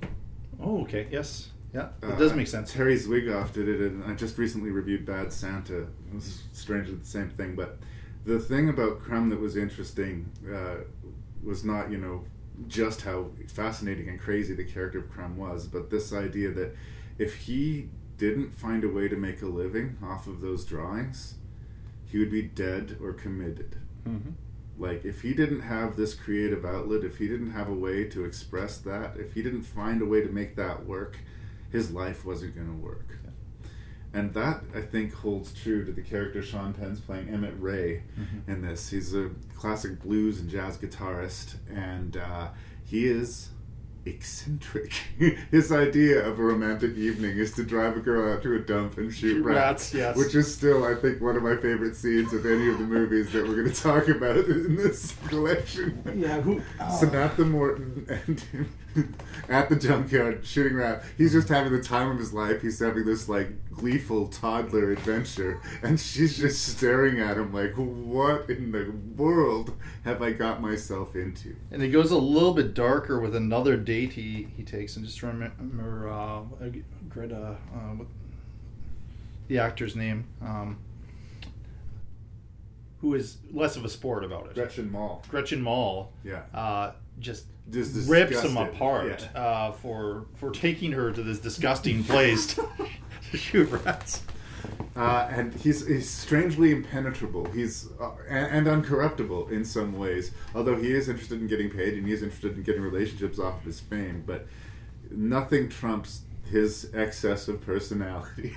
like He's a gambler Yeah. and he's always going to do what he's going to do, and it's a, a, a really full-blooded, uh, committed performance from Sean Penn. Apparently, he spent weeks and weeks learning how to play the guitar specifically, very impressively well. Yes.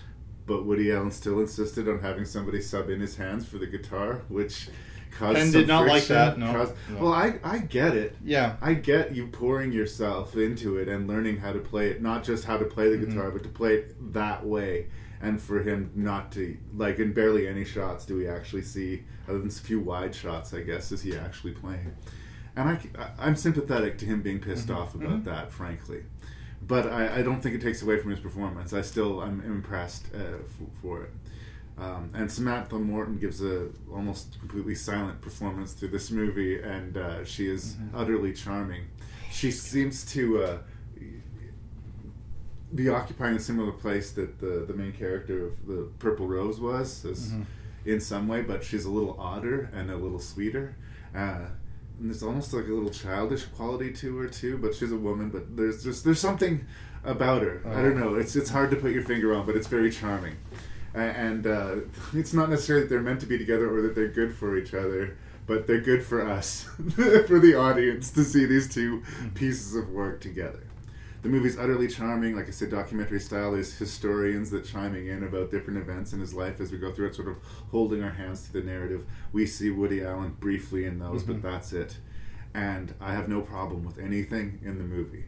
Not the story, not the performances, not the plot. I think it's a very strong entry. There was a time where I just thought it was just a little less good than Deconstructing Harry. I have now flipped the coin where I think it's a little more good than Deconstructing Harry. Uh, so mostly very positive things. So- So far of the ones we talked about, I think this is the one. And rewatching it again, again, I, this is. I was more, I guess, receptive to Woody Allen in the '90s than I am today. I guess. Yeah. So this was hitting me at the right time. But after the deconstructing Harry thing, I was like, oh no. Is there gonna be anything this- here Is, for it- me? is there going to be something here? Am I going to suddenly not like this guy? Is he going to be too eccentric for me? That was not the case. I find the movie funny and charming and uh, uh, whimsical. In, in it, it's right in his wheelhouse because it's it's that music thing that he really loves. It's it's obviously like I said, I believe it to be a real performer because it, it could well be. So it's it's a well well rendered portrait of an eccentric character. I'm gonna bring up a name from the past, Brody Doyle. Oh yes, Yeah, uh, I remember when this movie first came out in Saskatoon theaters, and Brody actually got partway through the film, and he thought it was an actual documentary. Oh really? You know, and he, I might be. It's been a few years, so I might be sort of misrepresenting this a little bit. Um, but he thought it was a, you know, very much like you that this is about a, a real person. Um, the second best uh, guitar player next to uh, Django Reinhardt, which is a big, big piece of this this film.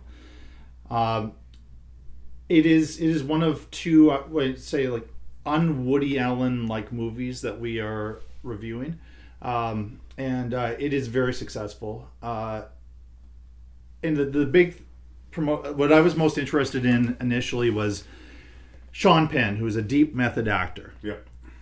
Paired with Woody Allen. And are these guys going to clash? Because I'm not sure Woody Will one eat has the a lot other? of time. He doesn't want to spend time talking about things with actors other than just the basics to get the movie shot. Uh, and I, I'm not. He didn't work with. I, I don't think Penn worked with Allen again, so maybe it wasn't that pleasant an experience. I don't know. Uh, I can totally see like Woody knows his stuff when it comes to music, and if it was just just a notch off from what he wants, because this is supposed to be not just a very good guitar player, but among the the greatest. best. Yeah. But what Penn does uh, with his his physicalization of the character is is extraordinary, and when he's playing, and just where his body is centered, and those head movements, and that smile he has, and he's he's looking at the audience to see if they like it, but uh, part of him doesn't doesn't really care. Um, He's gonna do his thing. to me though, and she doesn't get enough screen time, but Samantha Morton just is the to me just steals the movie Without What- saying a word. She doesn't say a word, and uh, I- I just look forward to when I revisit it every single scene that she's in, and we know exactly what she's thinking each and every moment, and she, she's just crazy for this guy. It's inexplicable, but she is crazy for this uh, man, and maybe it's just the most exotic man she's ever uh, encountered at, when she first meets him. He treats her horribly, but she remains very kind. But you could watch her her hurt at times, or when she's like, "I'm not sure you should be doing that." She communicates everything with her face. Yeah. And body language. It is it is an underrated performance in a Woody well, Allen she did movie. get nominated she for an did, Oscar. but it gets forgotten about a little bit. People sort of remember Penn being in this, but I really want to um, sing her praises. Sing her praises. Well, and she was also incredibly young at the time. Yes. I, I saw an interview uh, with, I think it was Woody Allen. It was either Woody Allen or, or Samantha Morton, but the story goes anyway that when she first was being approached by, it was, it was sort of like going to be a Chaplin esque kind of performance, and Woody Allen wants to talk to you. And when she got that offer, she knew neither who Charlie Chaplin was nor who Woody Allen was. Okay. That's maybe to her benefit, right? right? Yeah, but like, so who knows? The size of the opportunity that was going to land in her lap was uh, kind of impressive. But being thrown in the deep end of that pool, that couldn't have been easy. And like say, she's And acting off of Penn. Sean Penn. Yeah. Yeah. This is by this point Sean Penn was Sean Penn. And this isn't like the early face. days. You can just use your face, Yeah. not your voice, right? Your physicality in your face. That's all you got. So yeah, no, I'm not gonna, I'm not gonna fight you on that. I mean, there are all. bigger stars in this movie, but she just is so much more interesting. Uma Thurman is kind of this later girlfriend, and Uma Thurman was was big in the '90s. She's good in the movie, and she's fine. But I, I just like okay, let's let's get away from her and let's go back. Much like the character who, late in the film, goes back to this woman who he feels like men have this in them to be uh, this. Well, that girl's always gonna be sitting there waiting for me. Yeah. and goes back, and that She's is not. so beautifully directed by Allen. Sometimes I forget about his direction of that movie, but he, he keeps the camera on Penn's face as she non-verbally tells him that she now has a wife and A however husband. many kids, Yeah. or has a husband, sorry, a husband and however many kids. Yeah. And we just see like this reaction, and he like is totally destroyed. Then we he goes back to like the facade of, well, it's okay, you're a pain anyway, and Yeah. you know I can have any woman I want, that No, kind of no, thing. The, you will be the gaping hole in my life for the remainder of my life. Yeah, uh, and- I but mean- he, again, he does it to himself. This is like uh, this is the bed that he made and that he laid himself in.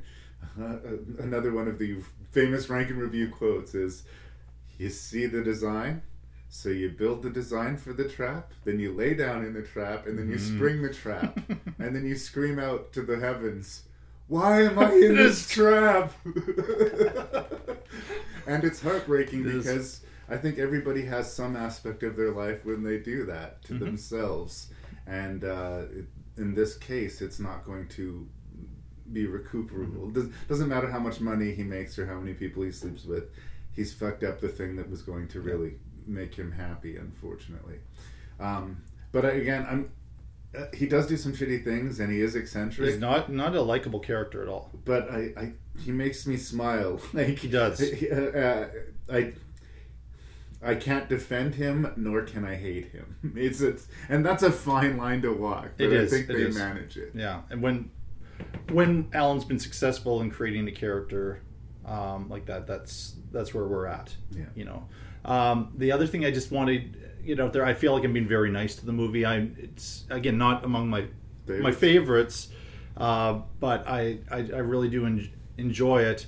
Uh, we talked about a visual gag that to me was just stupid and didn't work with uh, like the, the breasts that are Mhm, giant uh, monster yeah in an earlier film. There's a great visual gag where um, where where Penn's character has this wonderful idea of he he comes down from uh, the moon and and they do all this work for this for for this set piece. And, and it's like they spend a lot of time in the movie early on on this and it's just an absolute disaster. And there's a payoff to it over multiple scenes where he's he's burning a thing at the end because he's so upset with how How how bad this entrance is. But he's that's it shows the the arrogance of his of his genius Doesn't i mean he say like he wants to be alone with the moon for a little while? Yes. Like, he's got this Yes, image. that is so good. He's got this image in his head of how it's going to be this this amazing thing.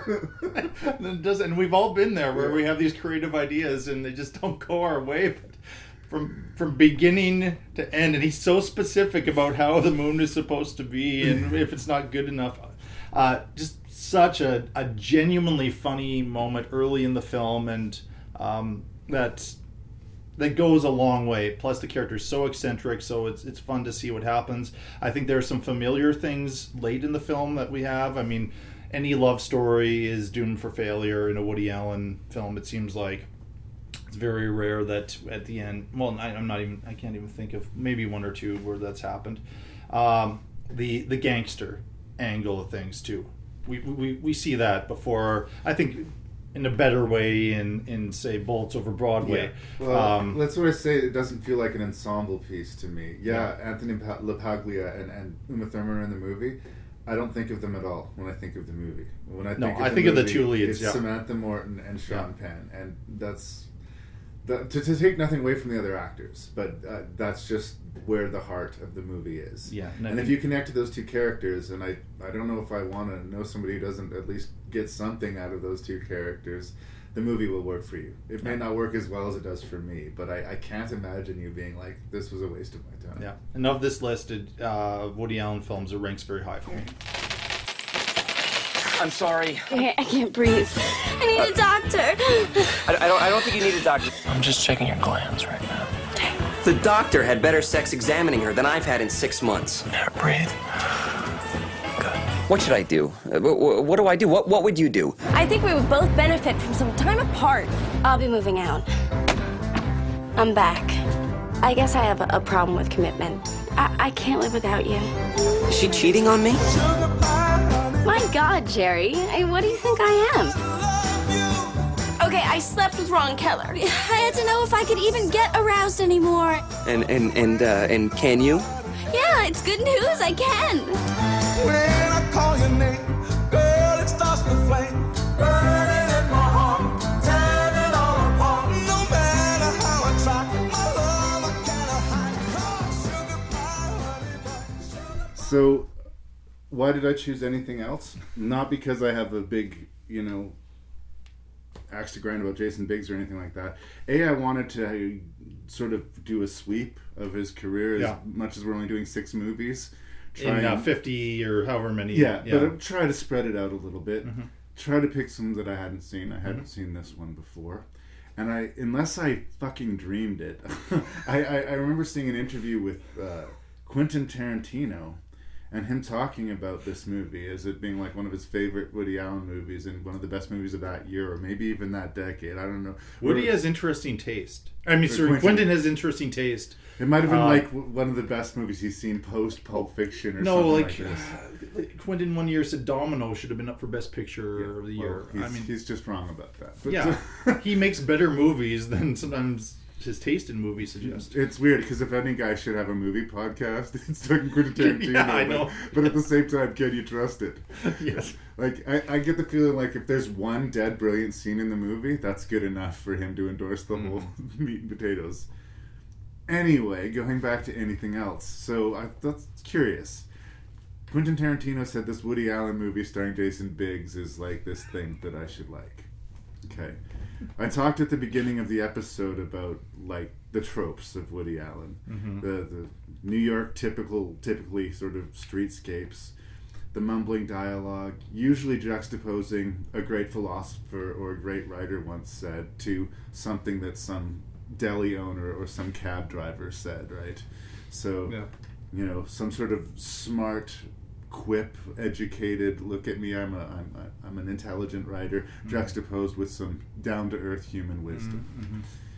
This movie is what people could sort of in their head when you think you know what a Woody Allen movie is. That's what this movie is. And when the theme of the movie or the, the, the punch card title of the movie is is like, you know, it's like anything else. It's like any other Woody Allen you could have seen before or, or after this. It's there's, there's nothing to make it stand out amongst the crowd, even as a loudly awful movie. It's just it's just there. And that's not enough to, you know, warrant my time, I think. And as much as there's actors in it that I like, and as much as like there's moments in the movie that I think are funny, where this sort of blooms, and you can see how maybe this could have been an interesting story. I'm just generally largely left cold by it, to the point when we did get to that stinger, and he said, "You know, it's like anything else." I spitefully laughed, not with, no, but at the mm-hmm. movie. Mm-hmm. Fuck you. And one of the worst elements of this movie, and I hate to go back to what I've already said, is the character that Woody Allen himself is playing.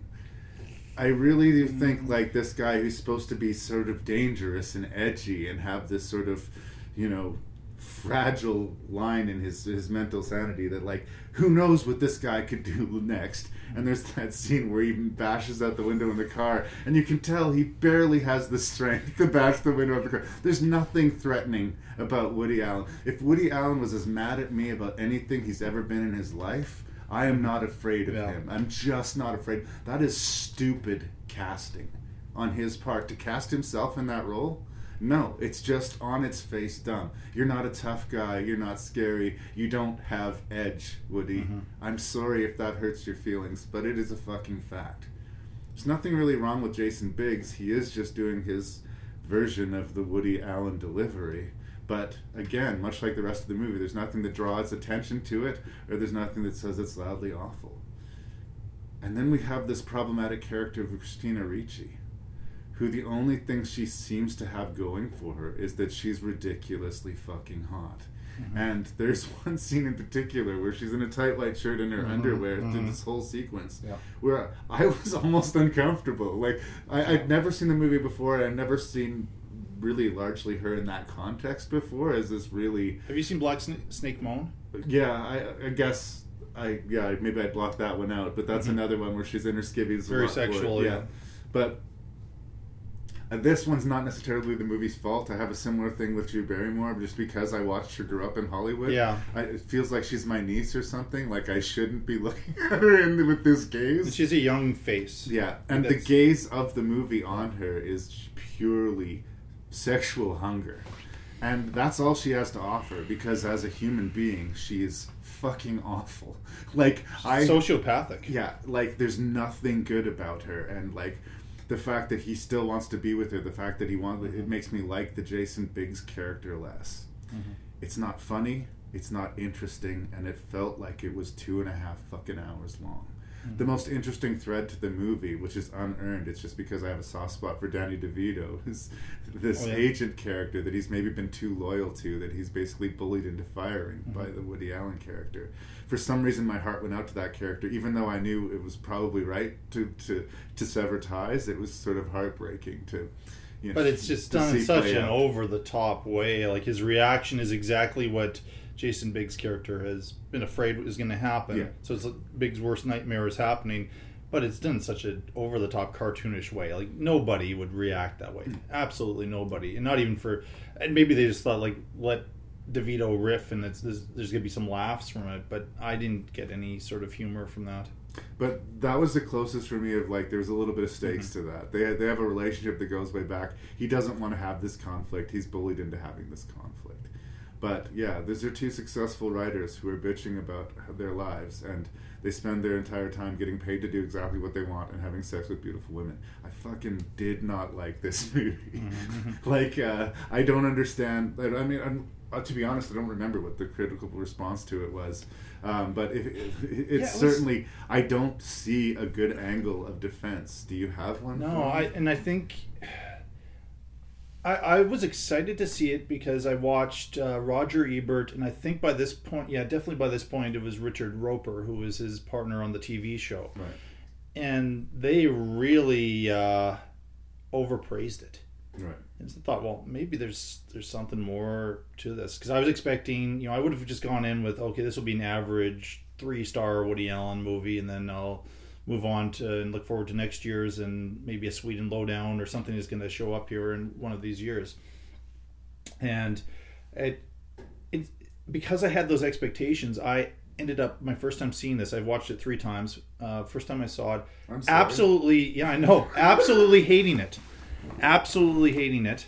The second time I saw it is because of being uh, a completist, and I have to have all of his movies, and you know, it it, came, it came with a collection of four movies. I think this was his DreamWorks phase or whatever. Same reason I own the Matrix It was the, sequels the for some it was the one that I was least excited to revisit, but I thought, well, I bought it, so I'm going to watch it. I was like, maybe it was a little bit too hard. There's it's, it's whatever. Um, and then I watched it again, and I'm back to really no, it's not a good movie, and uh, my my my thumb is, is firmly down on it. Um, one of the problems I, I found the first time, so try to go back to the first time I watched it, is it's it's Annie Hall Jr. It's pretty much the same story as Annie Annie Hall Hall. kind of a goofy, lovable character. Yeah, no, but it's just a man who just does not understand the woman he's with, Right. and yeah, I I I did not care about uh, those two at all, and I just got annoyed with their acting. I thought it was Christina Ricci and and Jason Biggs to a certain extent, but more Ricci are terrific film actors, and I thought they gave terrible performances. And I thought both of them were well suited to Woody Allen's dialogue. I thought was everything about it was forced. The neurotic nature of uh, Ricci's character and Biggs' character. Uh, I, I just could not get behind the acting. And if I don't care about either of those characters, this is going to be a tough movie. And I keep wishing, oh, I wish I was watching Diane Keaton and Woody Allen in a movie instead of these two. It's another one of these movies. I've said it before too, where, where like if we were in a different film, like a, a Michael Bay action movie, Mhm. and they were set in the living room, and the parents were watching a Woody Allen type movie on the screen, that they would have this excerpt with Jason Biggs doing his stuttering business Mhm. to this really beautiful woman who is terrible for inexplicable reasons, Yes. right? But that would be the thing commenting on this idea of what we believe Woody Allen movies to be. But this is an actual Woody Allen joint. Yeah, it is. So- yeah, it's more like it is like that. Now, I could argue that I, we have an age-appropriate relationship in here. Yeah. with these two. That that's it's fine. at least not Woody Allen making out with Christina Ricci. No. I So- just got a visual image of that. well, and it's Oh, not no. off the table. Let's Oh, be real. It could have no, happened. No, no, no. Because by this point, Allen actually was had others had to convince him to be in the movie. He had given up on acting, and, uh, and he's he's as critical, if not more critical, of this stuff than than we will be. Uh, I think there were others that talked him into appearing in another one of his films for this, and so he he just I put himself in a role which was totally different than what he had done before. Um, before I get to to my take on on Allen's performance, where we might differ a little bit. Um, I also want to mention Stockard Channing. Stockard Right. Channing is in this yeah, movie. I and I I've, I've watched it three times, and I always end up forgetting that DeVito was in the movie. you forget Danny DeVito, really? And and and Stockard Channing. Stockard Channing shows up as mom. Christina Ricci's mother. Uh, her life's a train wreck, um, much like Ricci. If we see her in 30, 40 years, is going to look like this woman. And uh, she moves in, and she's bringing young men home, and all this. I kind of this last time I watched it, I think I liked Stockard Channing's uh, performance a lot more. I think he she gets Woody Allen's um, characters and dialogue more than maybe anybody in the film. Right. And a movie about that character to me might have been more interesting. Perhaps there would have had to be some other Well, layers and levels. Movie's unofficial sequel, Blue Jasmine. yeah, I mean there is a bit of a basically Blue Jasmine. You're right.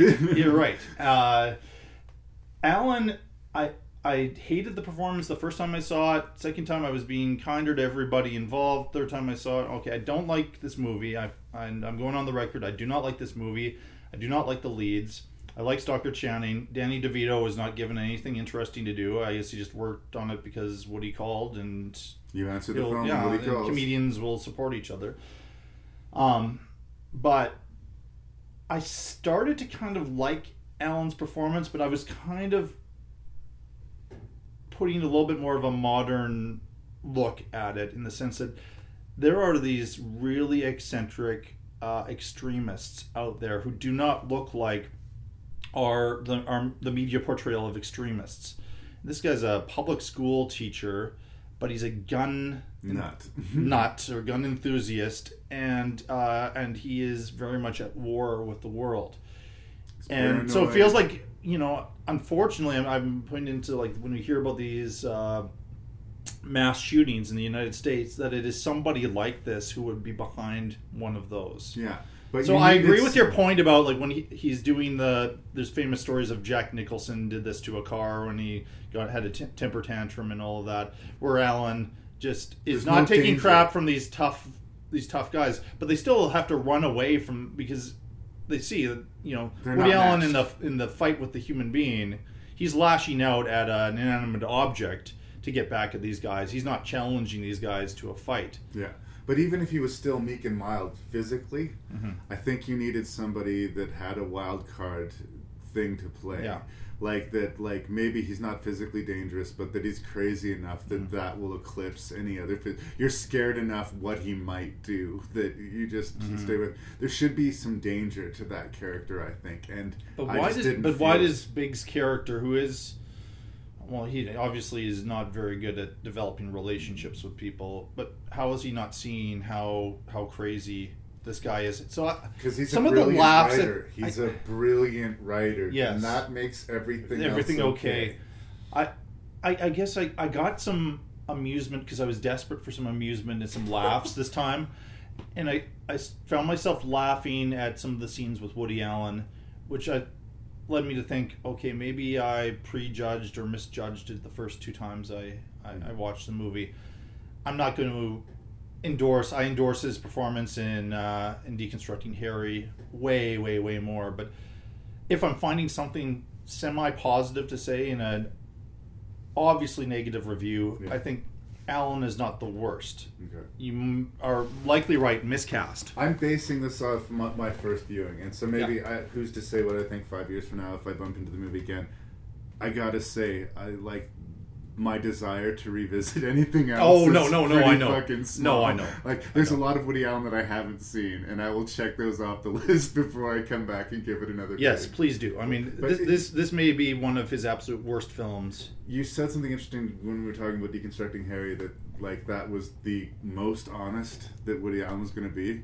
A Mhm. that infers that it's not completely honest, but B I think in this some way this is In a film, I mean, in the film, yeah, but yeah. in some ways anything else, at least of the Woody Allen movies that I've seen, I'm not going to say I've seen all of them. This is the film where he's the least honest with himself, at least for what works for him as an actor Mhm. and what makes his film special and unique. It's like you can use all of these pieces. You can use the New York. You can use the eccentricity. Uh, those are the things that work for you, but you have to bring more than just the cast and the barest idea of a premise. Not even a story, but a premise. And uh, yeah, You're not a tough guy, so don't cast yourself here, here tough me- guy.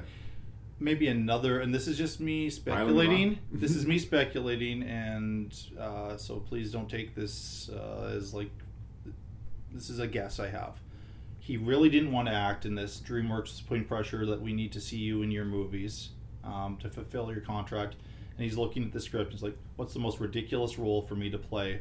I play this." People are gonna hate it, and they're never gonna ask me to ask to act in one of my own movies again. Well, I can't respect that. If you're gonna Yeah, no, I- if it was true, if it was true. if I- you're I gonna self sabotage, self sabotage, don't subject me to it. yeah and i'm not sure that that's it but i just uh, yeah I, that's one i've wrestled with the most because everything I, you ever want to know about sex i actually had a positive opinion of right from years and years ago when i first saw it but this from the beginning i just have if there was a woody allen movie to avoid for years i've been saying anything else is the woody allen movie to avoid so So, if anybody ever asked me about this movie, and I guarantee goddamn to you, no one ever. will, Nobody's going to, no. I would just cheekily say, well, you know, it's like anything else. Oh my god. Look at you. Your place is homey. Oh, the flight was bumpy. The food was awful. I mean, you'd think first class. I thought you were tapped out. I'm dead broke. Really, I mean, the government took everything. All I can say is you look great. Oh, now who's lying? Is there anything you want that you don't have? Sweetheart, it's beautiful. When your sister had all that money, she wanted nothing to do with you. Now that she's broke, all of a sudden she's moving in. She's not just broke. She's all screwed up. Love, you know? You hear me, Hal? Excuse me. Are you talking to me? Ginger told me all about you. One minute you're on top of the world, the next, guy turns out to be a crook. Well, how long you planning on staying with Ginger? No one wants to get out of here as fast as I do. I'm sure this is a big come down from what you're used to. You'll be very happy to know that I lost every cent of my own money. Her husband was a slick operator. I was there a week. I knew the guy was hitting on a girlfriend. I, I, I can't, I can't, I can't. You choose losers because that's what you think you deserve, and that's why you'll never have a better life. She doesn't care about you. She's a phony. Can you please not fight in here? Don't think I can take it. For some reason, my Xanax isn't kicking in. I heart Cate Blanchett so very much. Rightly And, so. Like, she's not not every movie that she's been in has been good, but it's been the very rare movie that can extinguish the talent of Cate Blanchett. She just she's got it going on. she's good in movies where we don't even see her face Exactly. hot fuzz That's right. Uh, I I was talking earlier in the podcast, I guess, about people in Hollywood who have been too famous for too long, who have had it too good for too long, and this sort of breeding bad things psychologically.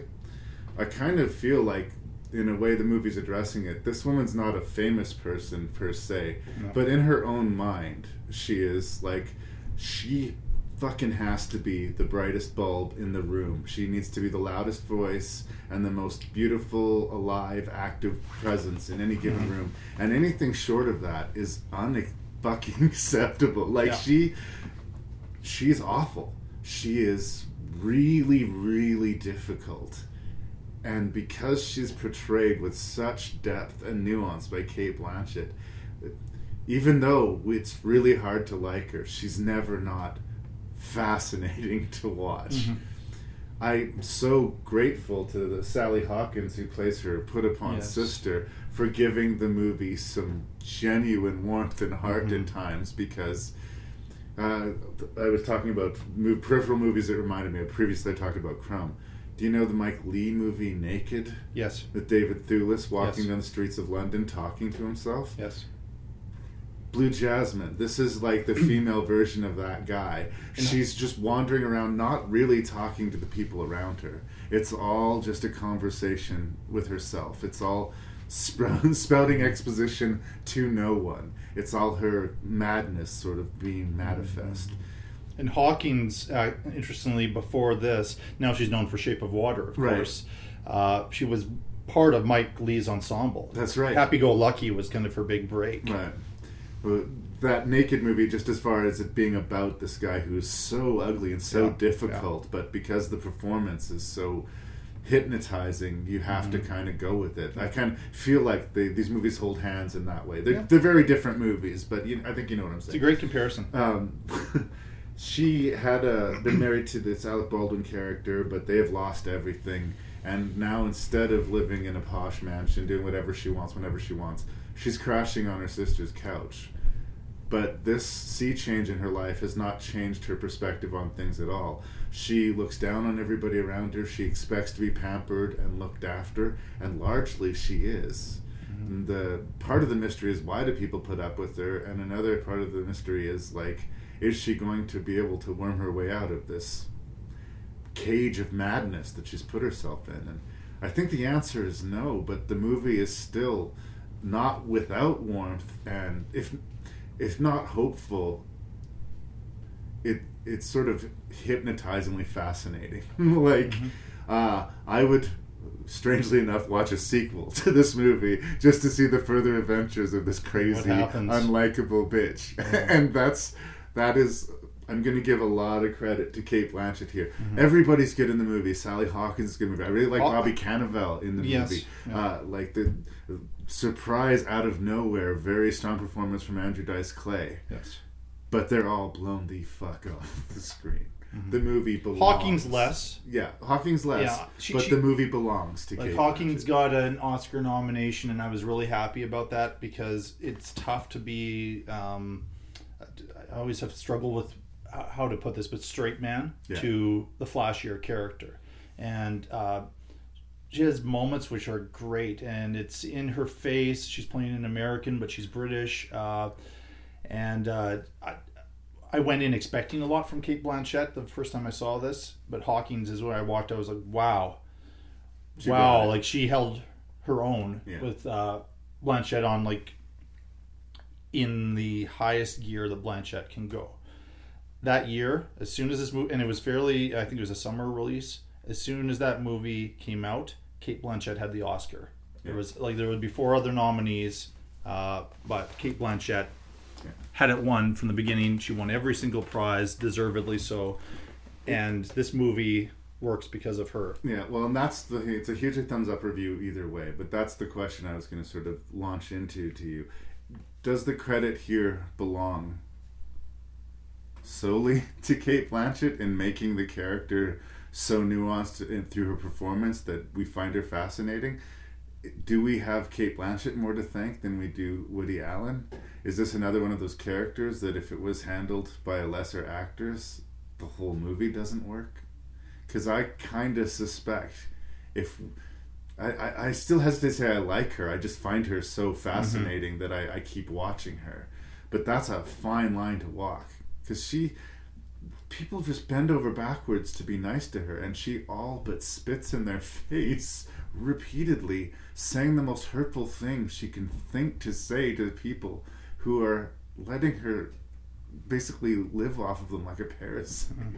Peter Sarsgaard is this man that she cons into. Yeah, but he, even he seems to look at her like an acquisition too. Mhm. So it's hard to sympathize with his character completely. other than the fact he's you know he, He tries. he's been conned and he and he just when he realizes it it's um, it's horrible um, and some characters that appear to be kind of nice sympathetic characters Louis C.K. Mhm. Uh, turn out to be like giant douchebags yeah Yeah.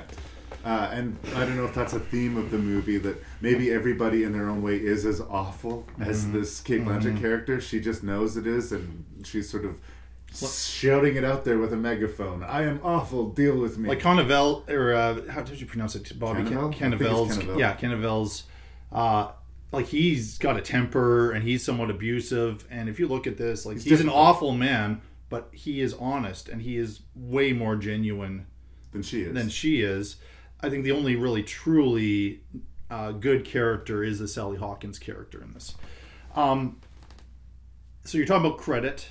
Uh, I'd say in any film's an ensemble. Everybody can sort of participate and enjoy its success, Allen included, and Blanchett. Uh, my my uh, review of this is not as positive Okay. as you're making it out to be, uh, but it's. I think they all need to credit Tennessee Williams Oh, okay. because this is a streetcar named Desire. If you look at this, this it, there are characters he ripped off a streetcar named Desire. He added in stuff about uh, uh, Wall Street corruption with the Alec Baldwin character and all that to sort of explain some things here. Uh, but there are very specific allusions to a streetcar named Desire. Blanche Dubois thing? Yeah, she is Blanche Dubois throughout, who is miserable to deal with. Goes and crashes in her sister's place. Uh, you know, the Stanley Kowalski character is the Canavelle character. She is Um, depending on the kindness of strangers. you know, and uh, and if we look at um, if we look at the Peter Sarsgaard character, uh, again, he's um, uh, the Mitch character from A Streetcar Named Desire. So I had trouble getting behind the screenplay a bit. I love the acting in it. Um, and sometimes I feel like I'm maybe being a little bit too hard on it. So to me, it was kind of a really like the movie, but I cannot love it because I feel like the blueprint was already set, and uh, this, I again, and uh, uh, I feel like uh, Vivien Leigh gave this great performance in the screen version of A Streetcar Named Desire, uh, and Blanchett had that type of a character to play again in this context of San Francisco, uh, and uh, she makes choices, uh, and it, the end is handled differently with the mental health instead of being carted off to an asylum. Uh, he, she's wandering the streets talking to herself, and we all Sitting know people in the city who are going around and you know, um, much like in Naked, talking to themselves, and they have a history, and they have they had a family or they had some sort of a life that led up to this. I think that's what we're seeing instead. We'll just let people wander the streets of our cities. So I, I was just distracted, and every time I'm, I'm distracted by the points which feel like exactly like a streetcar named Desire, with some other scenes added in there to to to broaden the story because they were able to shoot in other places.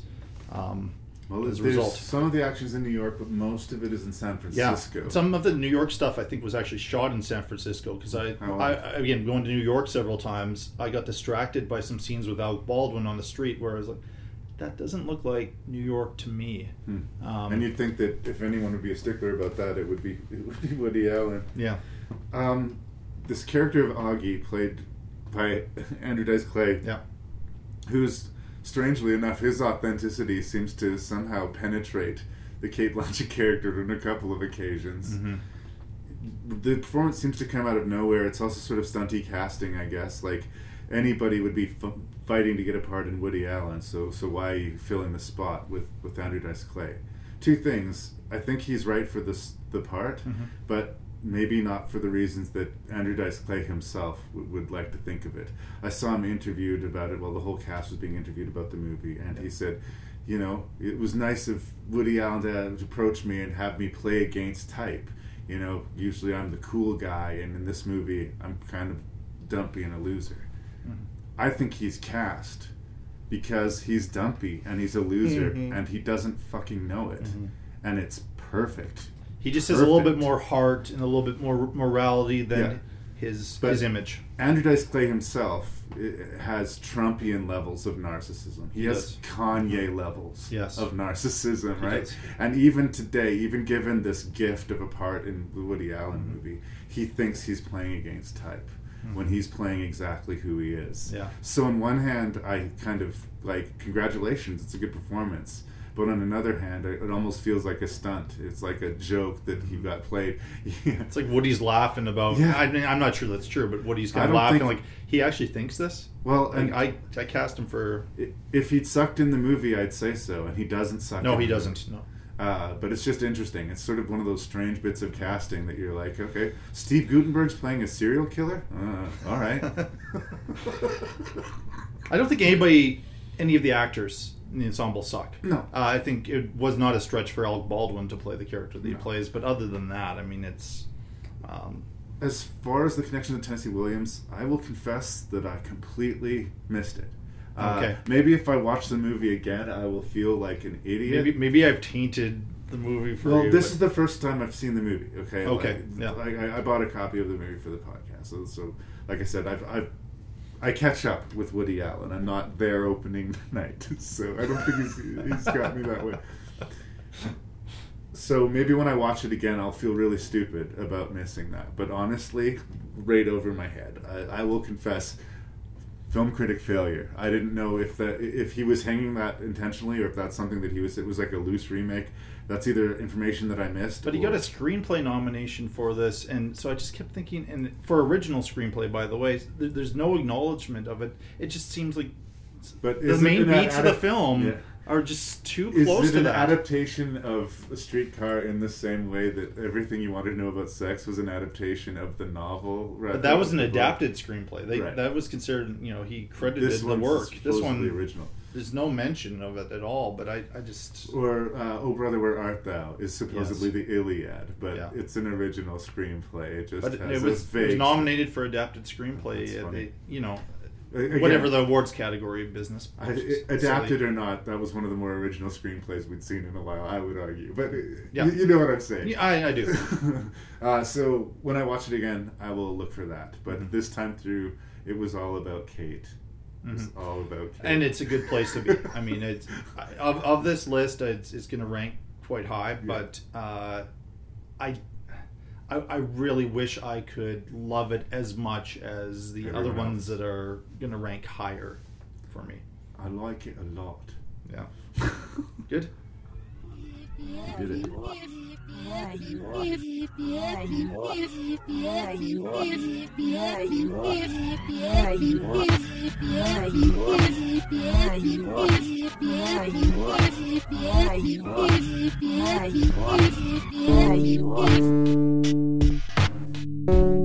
right,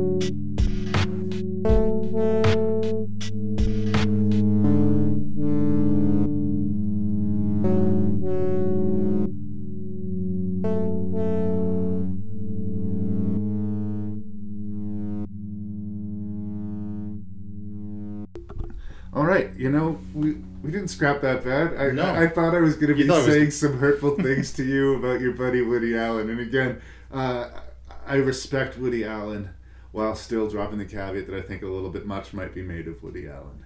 Mhm. Um, and again, I respect the amount of films he makes, and anybody who makes that many films, there's going to be the good, the bad, and the ugly. And I think that all are represented here. And for some reason, he's the most honored screenwriter in the history of. Yeah, that film. does kind of. But it's a movie a year, so as you said, if we're making, we have the money to make a movie a year. Yeah. Hopefully, we'll get a few If you can do, nominations or yeah, wins. You get to make a movie a year, any cast you want, shoot it anywhere What's you want. extraordinary about him, though, he's won four Academy Awards. He's never become a member of the Academy. Attaboy.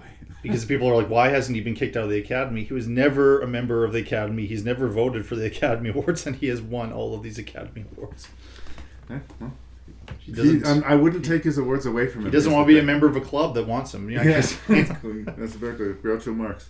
Yeah. What was your least favorite? And I'm pretty sure we're going to agree here. But what was your least favorite? we favorite? might be in a different place actually because Oh, really?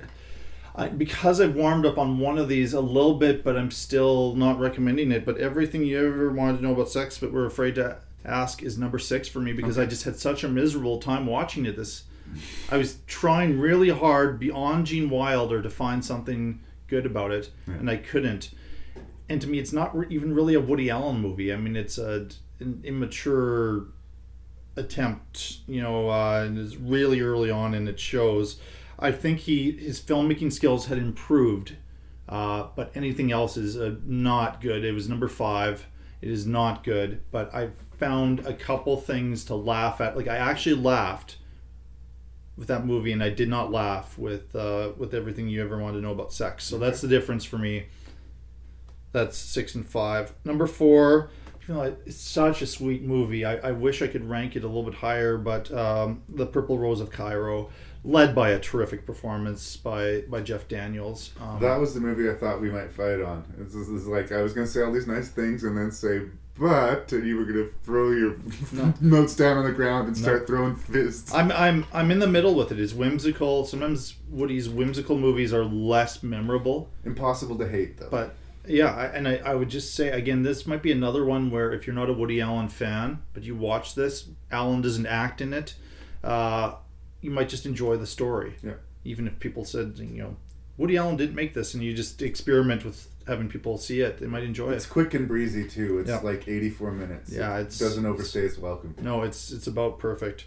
Uh, number three for me is Blue Jasmine, which might seem a little bit low, but I just keep getting distracted with, uh, and maybe it's in my own head, this Streetcar Named Desire comparison. So, am I going to credit Woody Allen with that, or am I going to credit Tennessee Williams for creating the blueprint for a, a very solid film led by undeniably one of the greatest performances from a great actor, in Cate Blanchett. So um, I'm, I'm with you on all of it. I just I'm become a little bit a little bit more critical of the screenwriting in this case. Uh, Sweet and Lowdown is number two for me. It doesn't feel like a Woody Allen film, uh, but it, it does subtly show off his directing ability. The faux documentary quality about it is is quite good. Uh, it is funny. This uh, strange marriage of uh, of Woody Allen and Sean Penn is effective, and Samantha Morton's performance. I, I just and I don't know if I would get annoyed She's if I saw a mo- if I saw a movie just about that character or not. I'm a little bit of a sucker for these movies with uh, um, mute characters. I, I really love a movie called The Piano where Holly Hunter gave this really powerful performance. Not funny at all, but you know. Um, so I, I, I really like that one. It, it the performances and everything about it. It's a solid film. It was number two for me. To me, the truest very good, if not close to great, uh, film from this list was Deconstructing Harry. So I was a little bit disappointed to hear that it's lost some esteem in your in your eyes. You make up some, you, you give some good points about it. I just take the movie in a very different way. That this is a very, it's a full on R rated look at his life. He says horrible things. He treats people horribly, and that may be true of what Woody Allen has done in his personal life. There's Right. no comment on anything to do with sexual abuse in there at all. It's just making a whole series of bad choices and living with the fact that you know that you're Flawed. you're called you're flawed, but you're also called a genius in some circles and are celebrated and start to believe your own hype. Yeah. And I I see that in the Harry character, but I take the ending in a different way than you do. Um, if not for one of the movies, I think we would have gone zero for six. Yeah, and I, I'm and I, I stuck to this list. I, I, I think I, I knew where we could have gone zero for six, but I Uh, I'm surprised, I guess, mainly about the bottom of your list. Mhm. For me, the most unpleasant experience was anything else. It just seemed endless to me. I don't know what's the running time on it, but like a lot of the other ones, even if they weren't working entirely, they didn't overstay their welcome. Yeah. Or at least with uh, everything you ever wanted to know about sex, it shift gears every ten or fifteen minutes. So if you didn't like one thing, you had the hope that, that with this next new dawning day that something was going to happen. going into Any- this, I thought it was going to be number six. Yeah. and just revisiting. Yeah. Sex Anything else kind of lost me right away and never won me back. I, I Yeah. Don't know. Again, I, I'd like to say the day will come. when I'll give it another chance. And if fate dictates that I'm in a room and the TV's on and there it Yeah. is, I guess. But like, You have a lot of movies to watch. I got a lot of But- movies to watch, Yeah, and- there and that's- more movies ahead of this one. I don't recommend it. it didn't work for me at all. Uh, and like I said, I think in the review, the only thing that worked for me and everything you ever wanted to know about sex was Gene Wilder. Yeah. And I, I, I'm not even sure that it's that that sketch was that funny. I just think it's that Gene Wilder is that funny. Mhm. But I did think it managed to wrest its way into fifth pos- position. I guess it has echoes of the old wacky anything goes comedy of the early late '60s, early '70s. Woody Allen that was the thing that first warmed me to him. So I like, uh, well, I don't like it, but the reason it's in fifth place is for the movie I wanted it to be. But like Yeah. honestly, the, the first few things that they, they show is a bunch of rabbits in the movie, and I was right away thinking about us. so it took me out of the movie like right away. I was like, this is not this is not where my head should be at for this. Anyway, so yes, number six. Anything else? Number five. Everything you ever wanted to know about sex, but we're afraid to la- ask. Number four, and again, I agree with you heartbreakingly because there's a lot of good stuff to it. Is Purple Rose. Yeah.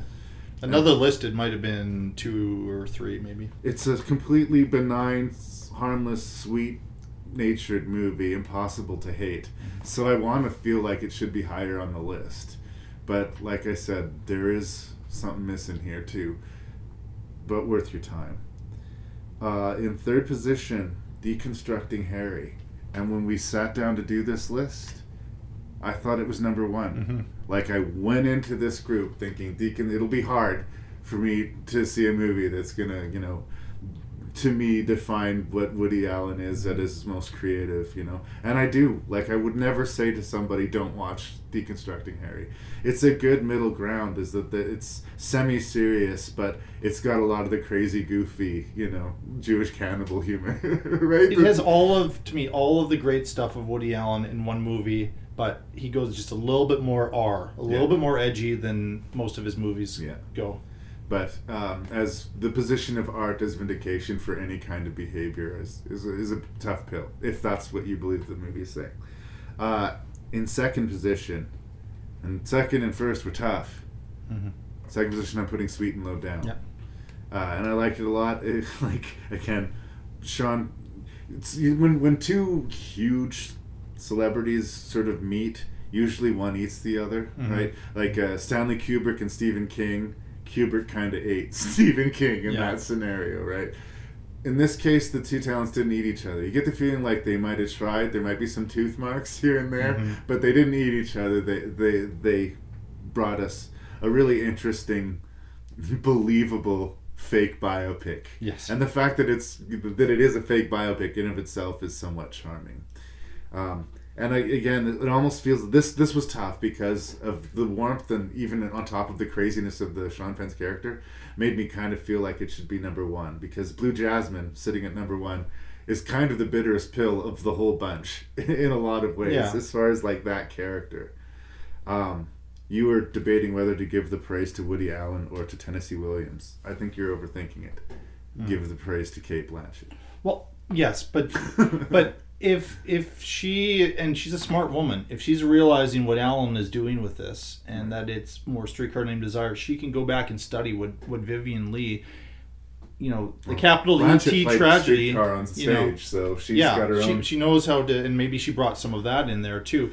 Um, again, I'm not. I will not say anything against uh, Cate Blanchett here. I mean, she took a, a meaty role and she, you know, she did everything that she could with it and more. Um, and so, yeah, she gets the praise. I just feel like all of Sweet uh, and Lowdown, if you're comparing those two movies, I can understand your criticisms of uh, Deconstructing Harry, but if it's between those two movies as a whole, which one is a bigger stretch for Woody Allen as a director, as a screenwriter? We have never seen uh, before or since him try something quite like this. And uh, it, it's a really unique entry in his canon. Whereas I, I think some things are familiar and not just because of the Tennessee Williams thing. I'm not sure he stretched himself as a director with Blue Jasmine at all. Well, Blue but it, it's, it's just it's based it's all about Cate Blanchett with a great supporting performance by Sally Hawkins Right. and a solid cast around them. Um, but if we didn't have those elements, I think it would be mediocre to bad. I will revisit Blue Jasmine in Mhm. a way that I really doubt I'll ever revisit anything Yeah. else. I can understand and that. I, I, I Not might even Sweet and Lowdown. I might see more or less. Uh, I, I I'd watch Sweet and Lowdown again. Maybe Yeah. not soon, but I, Yeah. I- Someday. Like I wouldn't have duck it or Yeah. anything. Um, it had the benefit of newness to me. Mm-hmm. Like uh, I really really liked Sweet and Lowdown back in the day when I first saw it too. Uh, but that was what 90, 99 or something. 99, yeah. So a while back now. So Yeah, here we are more than 20 2020. years, yeah. So Blue Jasmine was a fresh intake to me, and sometimes that gives it a little bit more pop, a little bit more wow, wow factor. And I just, as I started the review with, I got a big feels for for Cate Yes. Blanchett. So like, She's the winner in the Woody Allen show, really. yeah. Um, I, I'm a big fan of hers, and, and so who knows? Maybe if we did this, not to you know make myself, uh, my reviews don't really matter. If I did these same reviews five years from now, I'd probably have a different opinion. Don't don't take my my opinion seriously, podcast listeners. No, right now today, that was the movie that had the most wow factor to me. But uh, who knows how things will age? Yeah. I struggled with the bottom Yeah. and a little bit with the top. I, this was a tough list for whatever reason for me. But we agreed on the Purple Rose of Cairo. We did. in fourth place. Goodness, yes. well, I don't think anyone needs to be bandaged up. No one's bruised. No, No. one's no one's hurting. So, thank you for being here once again. Thank you for having me, Review. and thank you for agreeing to do this show, which was quite out of the usual. No, absolutely, and I look forward to being on your podcast. And, Yeah, I'm uh, excited about that. Yeah, we'll we'll keep on promoting your podcast on on this show, and uh, you can feel free to mention rank and review on. I, yours. I have been, yeah, yeah. and uh, yeah, next time maybe not Woody Allen, but we'll, we'll figure something. Yeah.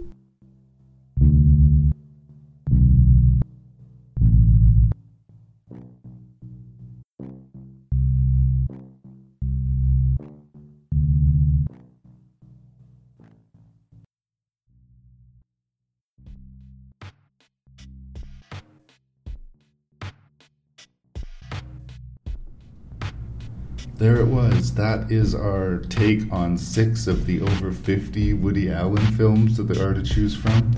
So even this was just a, an appetizer to the just vast work that the man has done. But what do you guys think? Was I too unkind? Was I too kind? Is Woody Allen overrated, underrated? Is he right where he should be? Let me know by writing me at ranknreview at gmail.com.